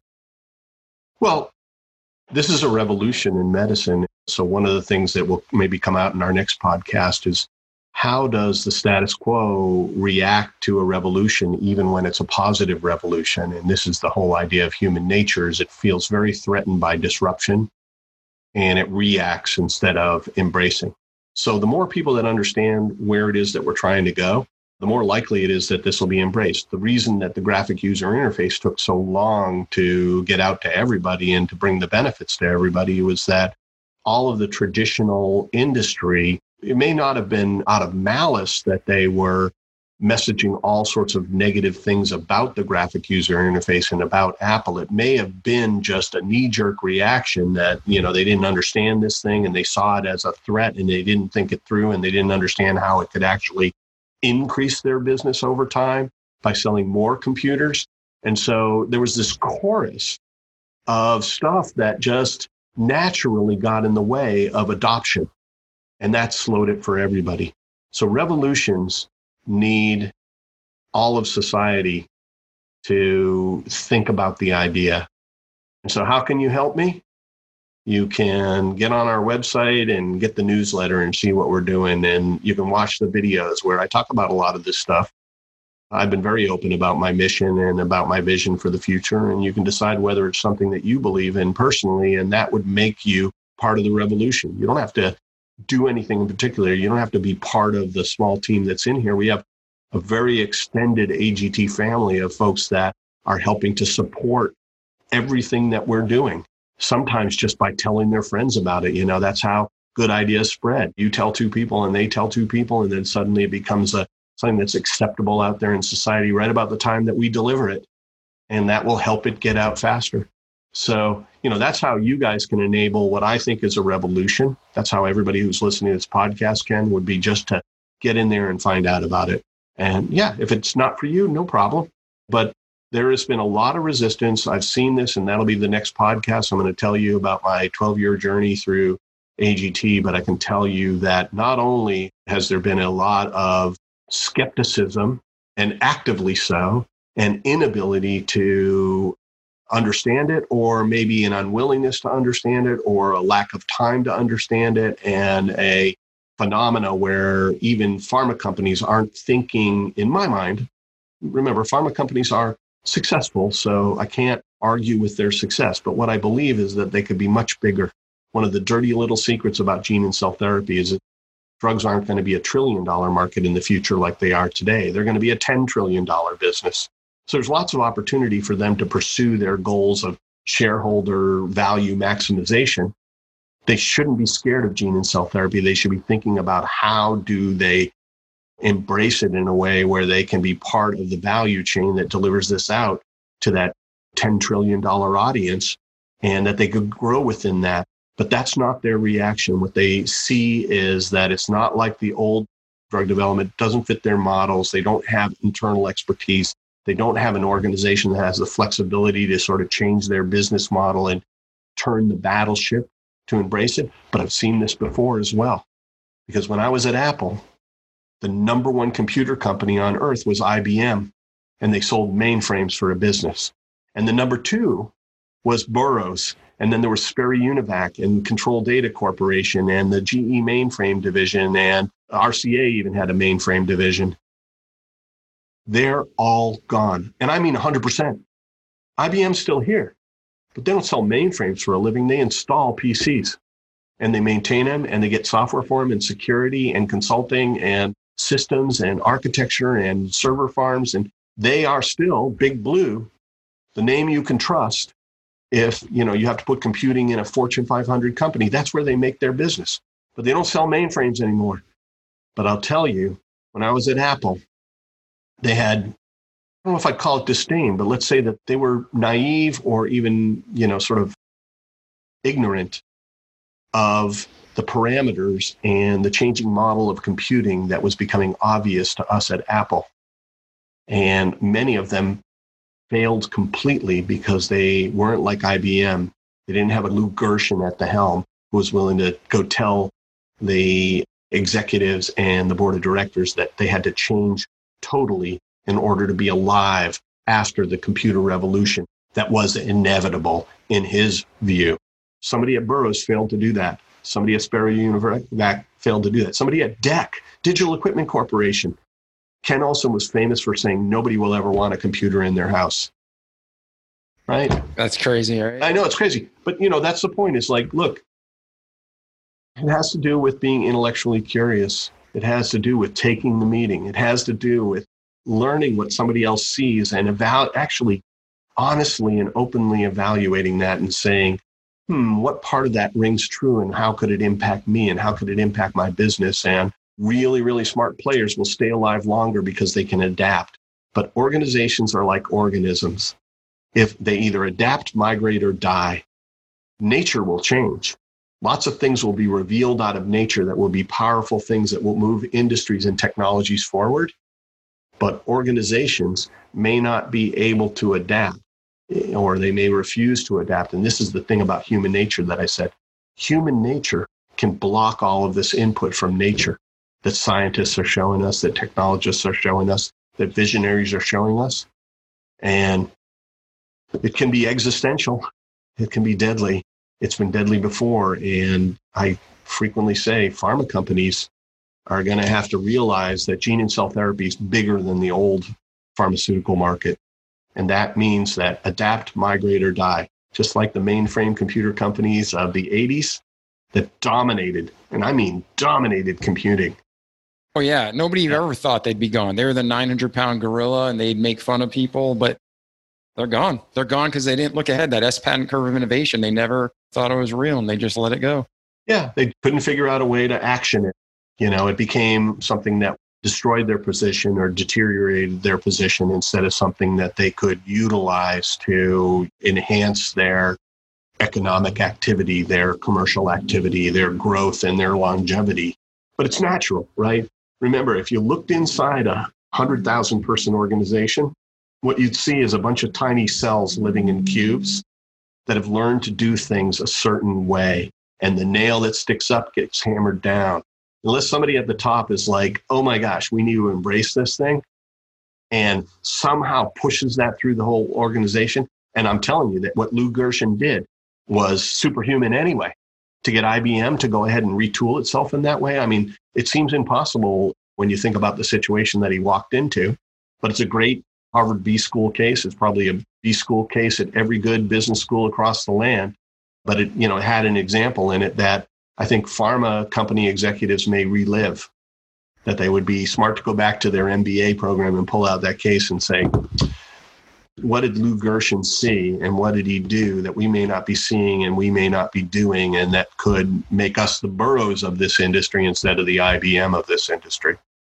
And I think it's that big. I think gene and cell therapy is that big. It's that powerful and it's going to, you know, be an absolute deluge. There's a drip, drip, drip of miracle cures coming out already. I told you about already a blindness that's cured, a spinal muscular disease that cripples people is cured, bubble boy disease is cured, two incurable forms of leukemia are cured. There's things on the horizon for hemophilia, beta thalassemia, sickle cell anemia. These things are all looking like they're going to come to the forefront. That drip, drip, drip will come turn into a steady stream. The steady stream will turn into a deluge, and then the dam will break. And, you know, that's going to be the future of this. The same thing that happened with computers and software and the internet and IT and apps is coming to biotech. Biotech is now no longer big bio, small tech. It's small bio, big tech, because a lot of the stuff that we learned about software, I think, applies to this new industry. And this is all going to be leveraged for not just an evolution of pharmaceuticals, a revolution in pharmaceuticals. Man, well, thank you so much, Jeff, for being here today. It's been fun. It's been intellectually stimulating. I'm excited about the future, not just for your company, but for all of us. To the listeners, this episode, you know, it's got a lot of content, a lot of techie stuff, but listen to the episode, check out Jeff's website, check out what they're doing, sign up for that newsletter, kind of get ahead of the curve in what's coming out and like Jeff, we said, let's do it. Let's do another episode down the road. We'll do updates on what's going on with AGT. We'll talk about the 12 year journey and the business side. And we'll even talk about the dangers of the tech if this gets in the wrong hands. Because while you could use it for good, there's scumbags out there that could use it for very bad things. Mm-hmm. So we got to make sure we balance this out, right? Yeah. But um, is there anything that we've missed before we go? Our website is www.americangene, so American with the N and gene, G E N E, dot com. You can get to everything there, you know, all our social media. We post things on Twitter and LinkedIn and Facebook all the time. We have lots of ways for you to stay in touch with us. I recommend that you just sign up for the newsletter. There's a link in the upper right hand corner of just about every page. You click on that and put in your email, and you can get off the list anytime you want. But while you're on it, you'll get our newsletters, which come out kind of once a quarter, sometimes more often if we have news. Stay in touch. If this excites you, it'd be wonderful to have you as part of our extended AGT family. So that'd be the only thing that, you know, sort of I'd add to what we said. And then I'd love to come back again. And I think there's a lot of interesting things that have happened over the last 12 years that I've learned a lot from. And you meet me today at probably the most dramatic time in my life which is we're on the eve of testing a cure for HIV that wouldn't just affect potentially 1.1 million people in the United States and 37 million people globally, but it may be a proof of concept for this whole platform idea. And it may be the thing that brings in enough sustainable capital that we can widen out our therapeutic pipeline to dozens of drugs. And it could also empower this amazing technology that we found for treating epithelial solid tumors. And so, boy, I mean, everything is riding right now on the spin of this roulette wheel that we're going into this clinical trial. So it's a very dramatic moment and it makes a great story. And arc up to it, of course, is very interesting by itself. So maybe one day we can get back together and talk about that and make that the focus. Ah, that'll be wonderful. So thank you again, Jeff, to be here today. You're truly a remarkable guy. I look forward to continuing our friendship and getting together for another episode. And ladies and gentlemen, I'll put links in the show notes to how you can get in touch with Jeff. And if you're thinking about this, if you're thinking about the deep purpose of life and where did mankind start, humankind, again, don't take offense to that. I'm just using the proper English. Man, reach out to me, reach out to Jeff, but that's it. Like our slogan says, don't just listen to this great information, but do it repeat it, and have a great life. We love you. This is David Pasquale with the Remarkable People Podcast. Go out there and do something with your life. Jeff, thank you for doing something and making our lives so much better, my friend. Thanks, David. All right, everybody, have a great day, and we'll see you in the next episode. The Remarkable People Podcast. Check it out.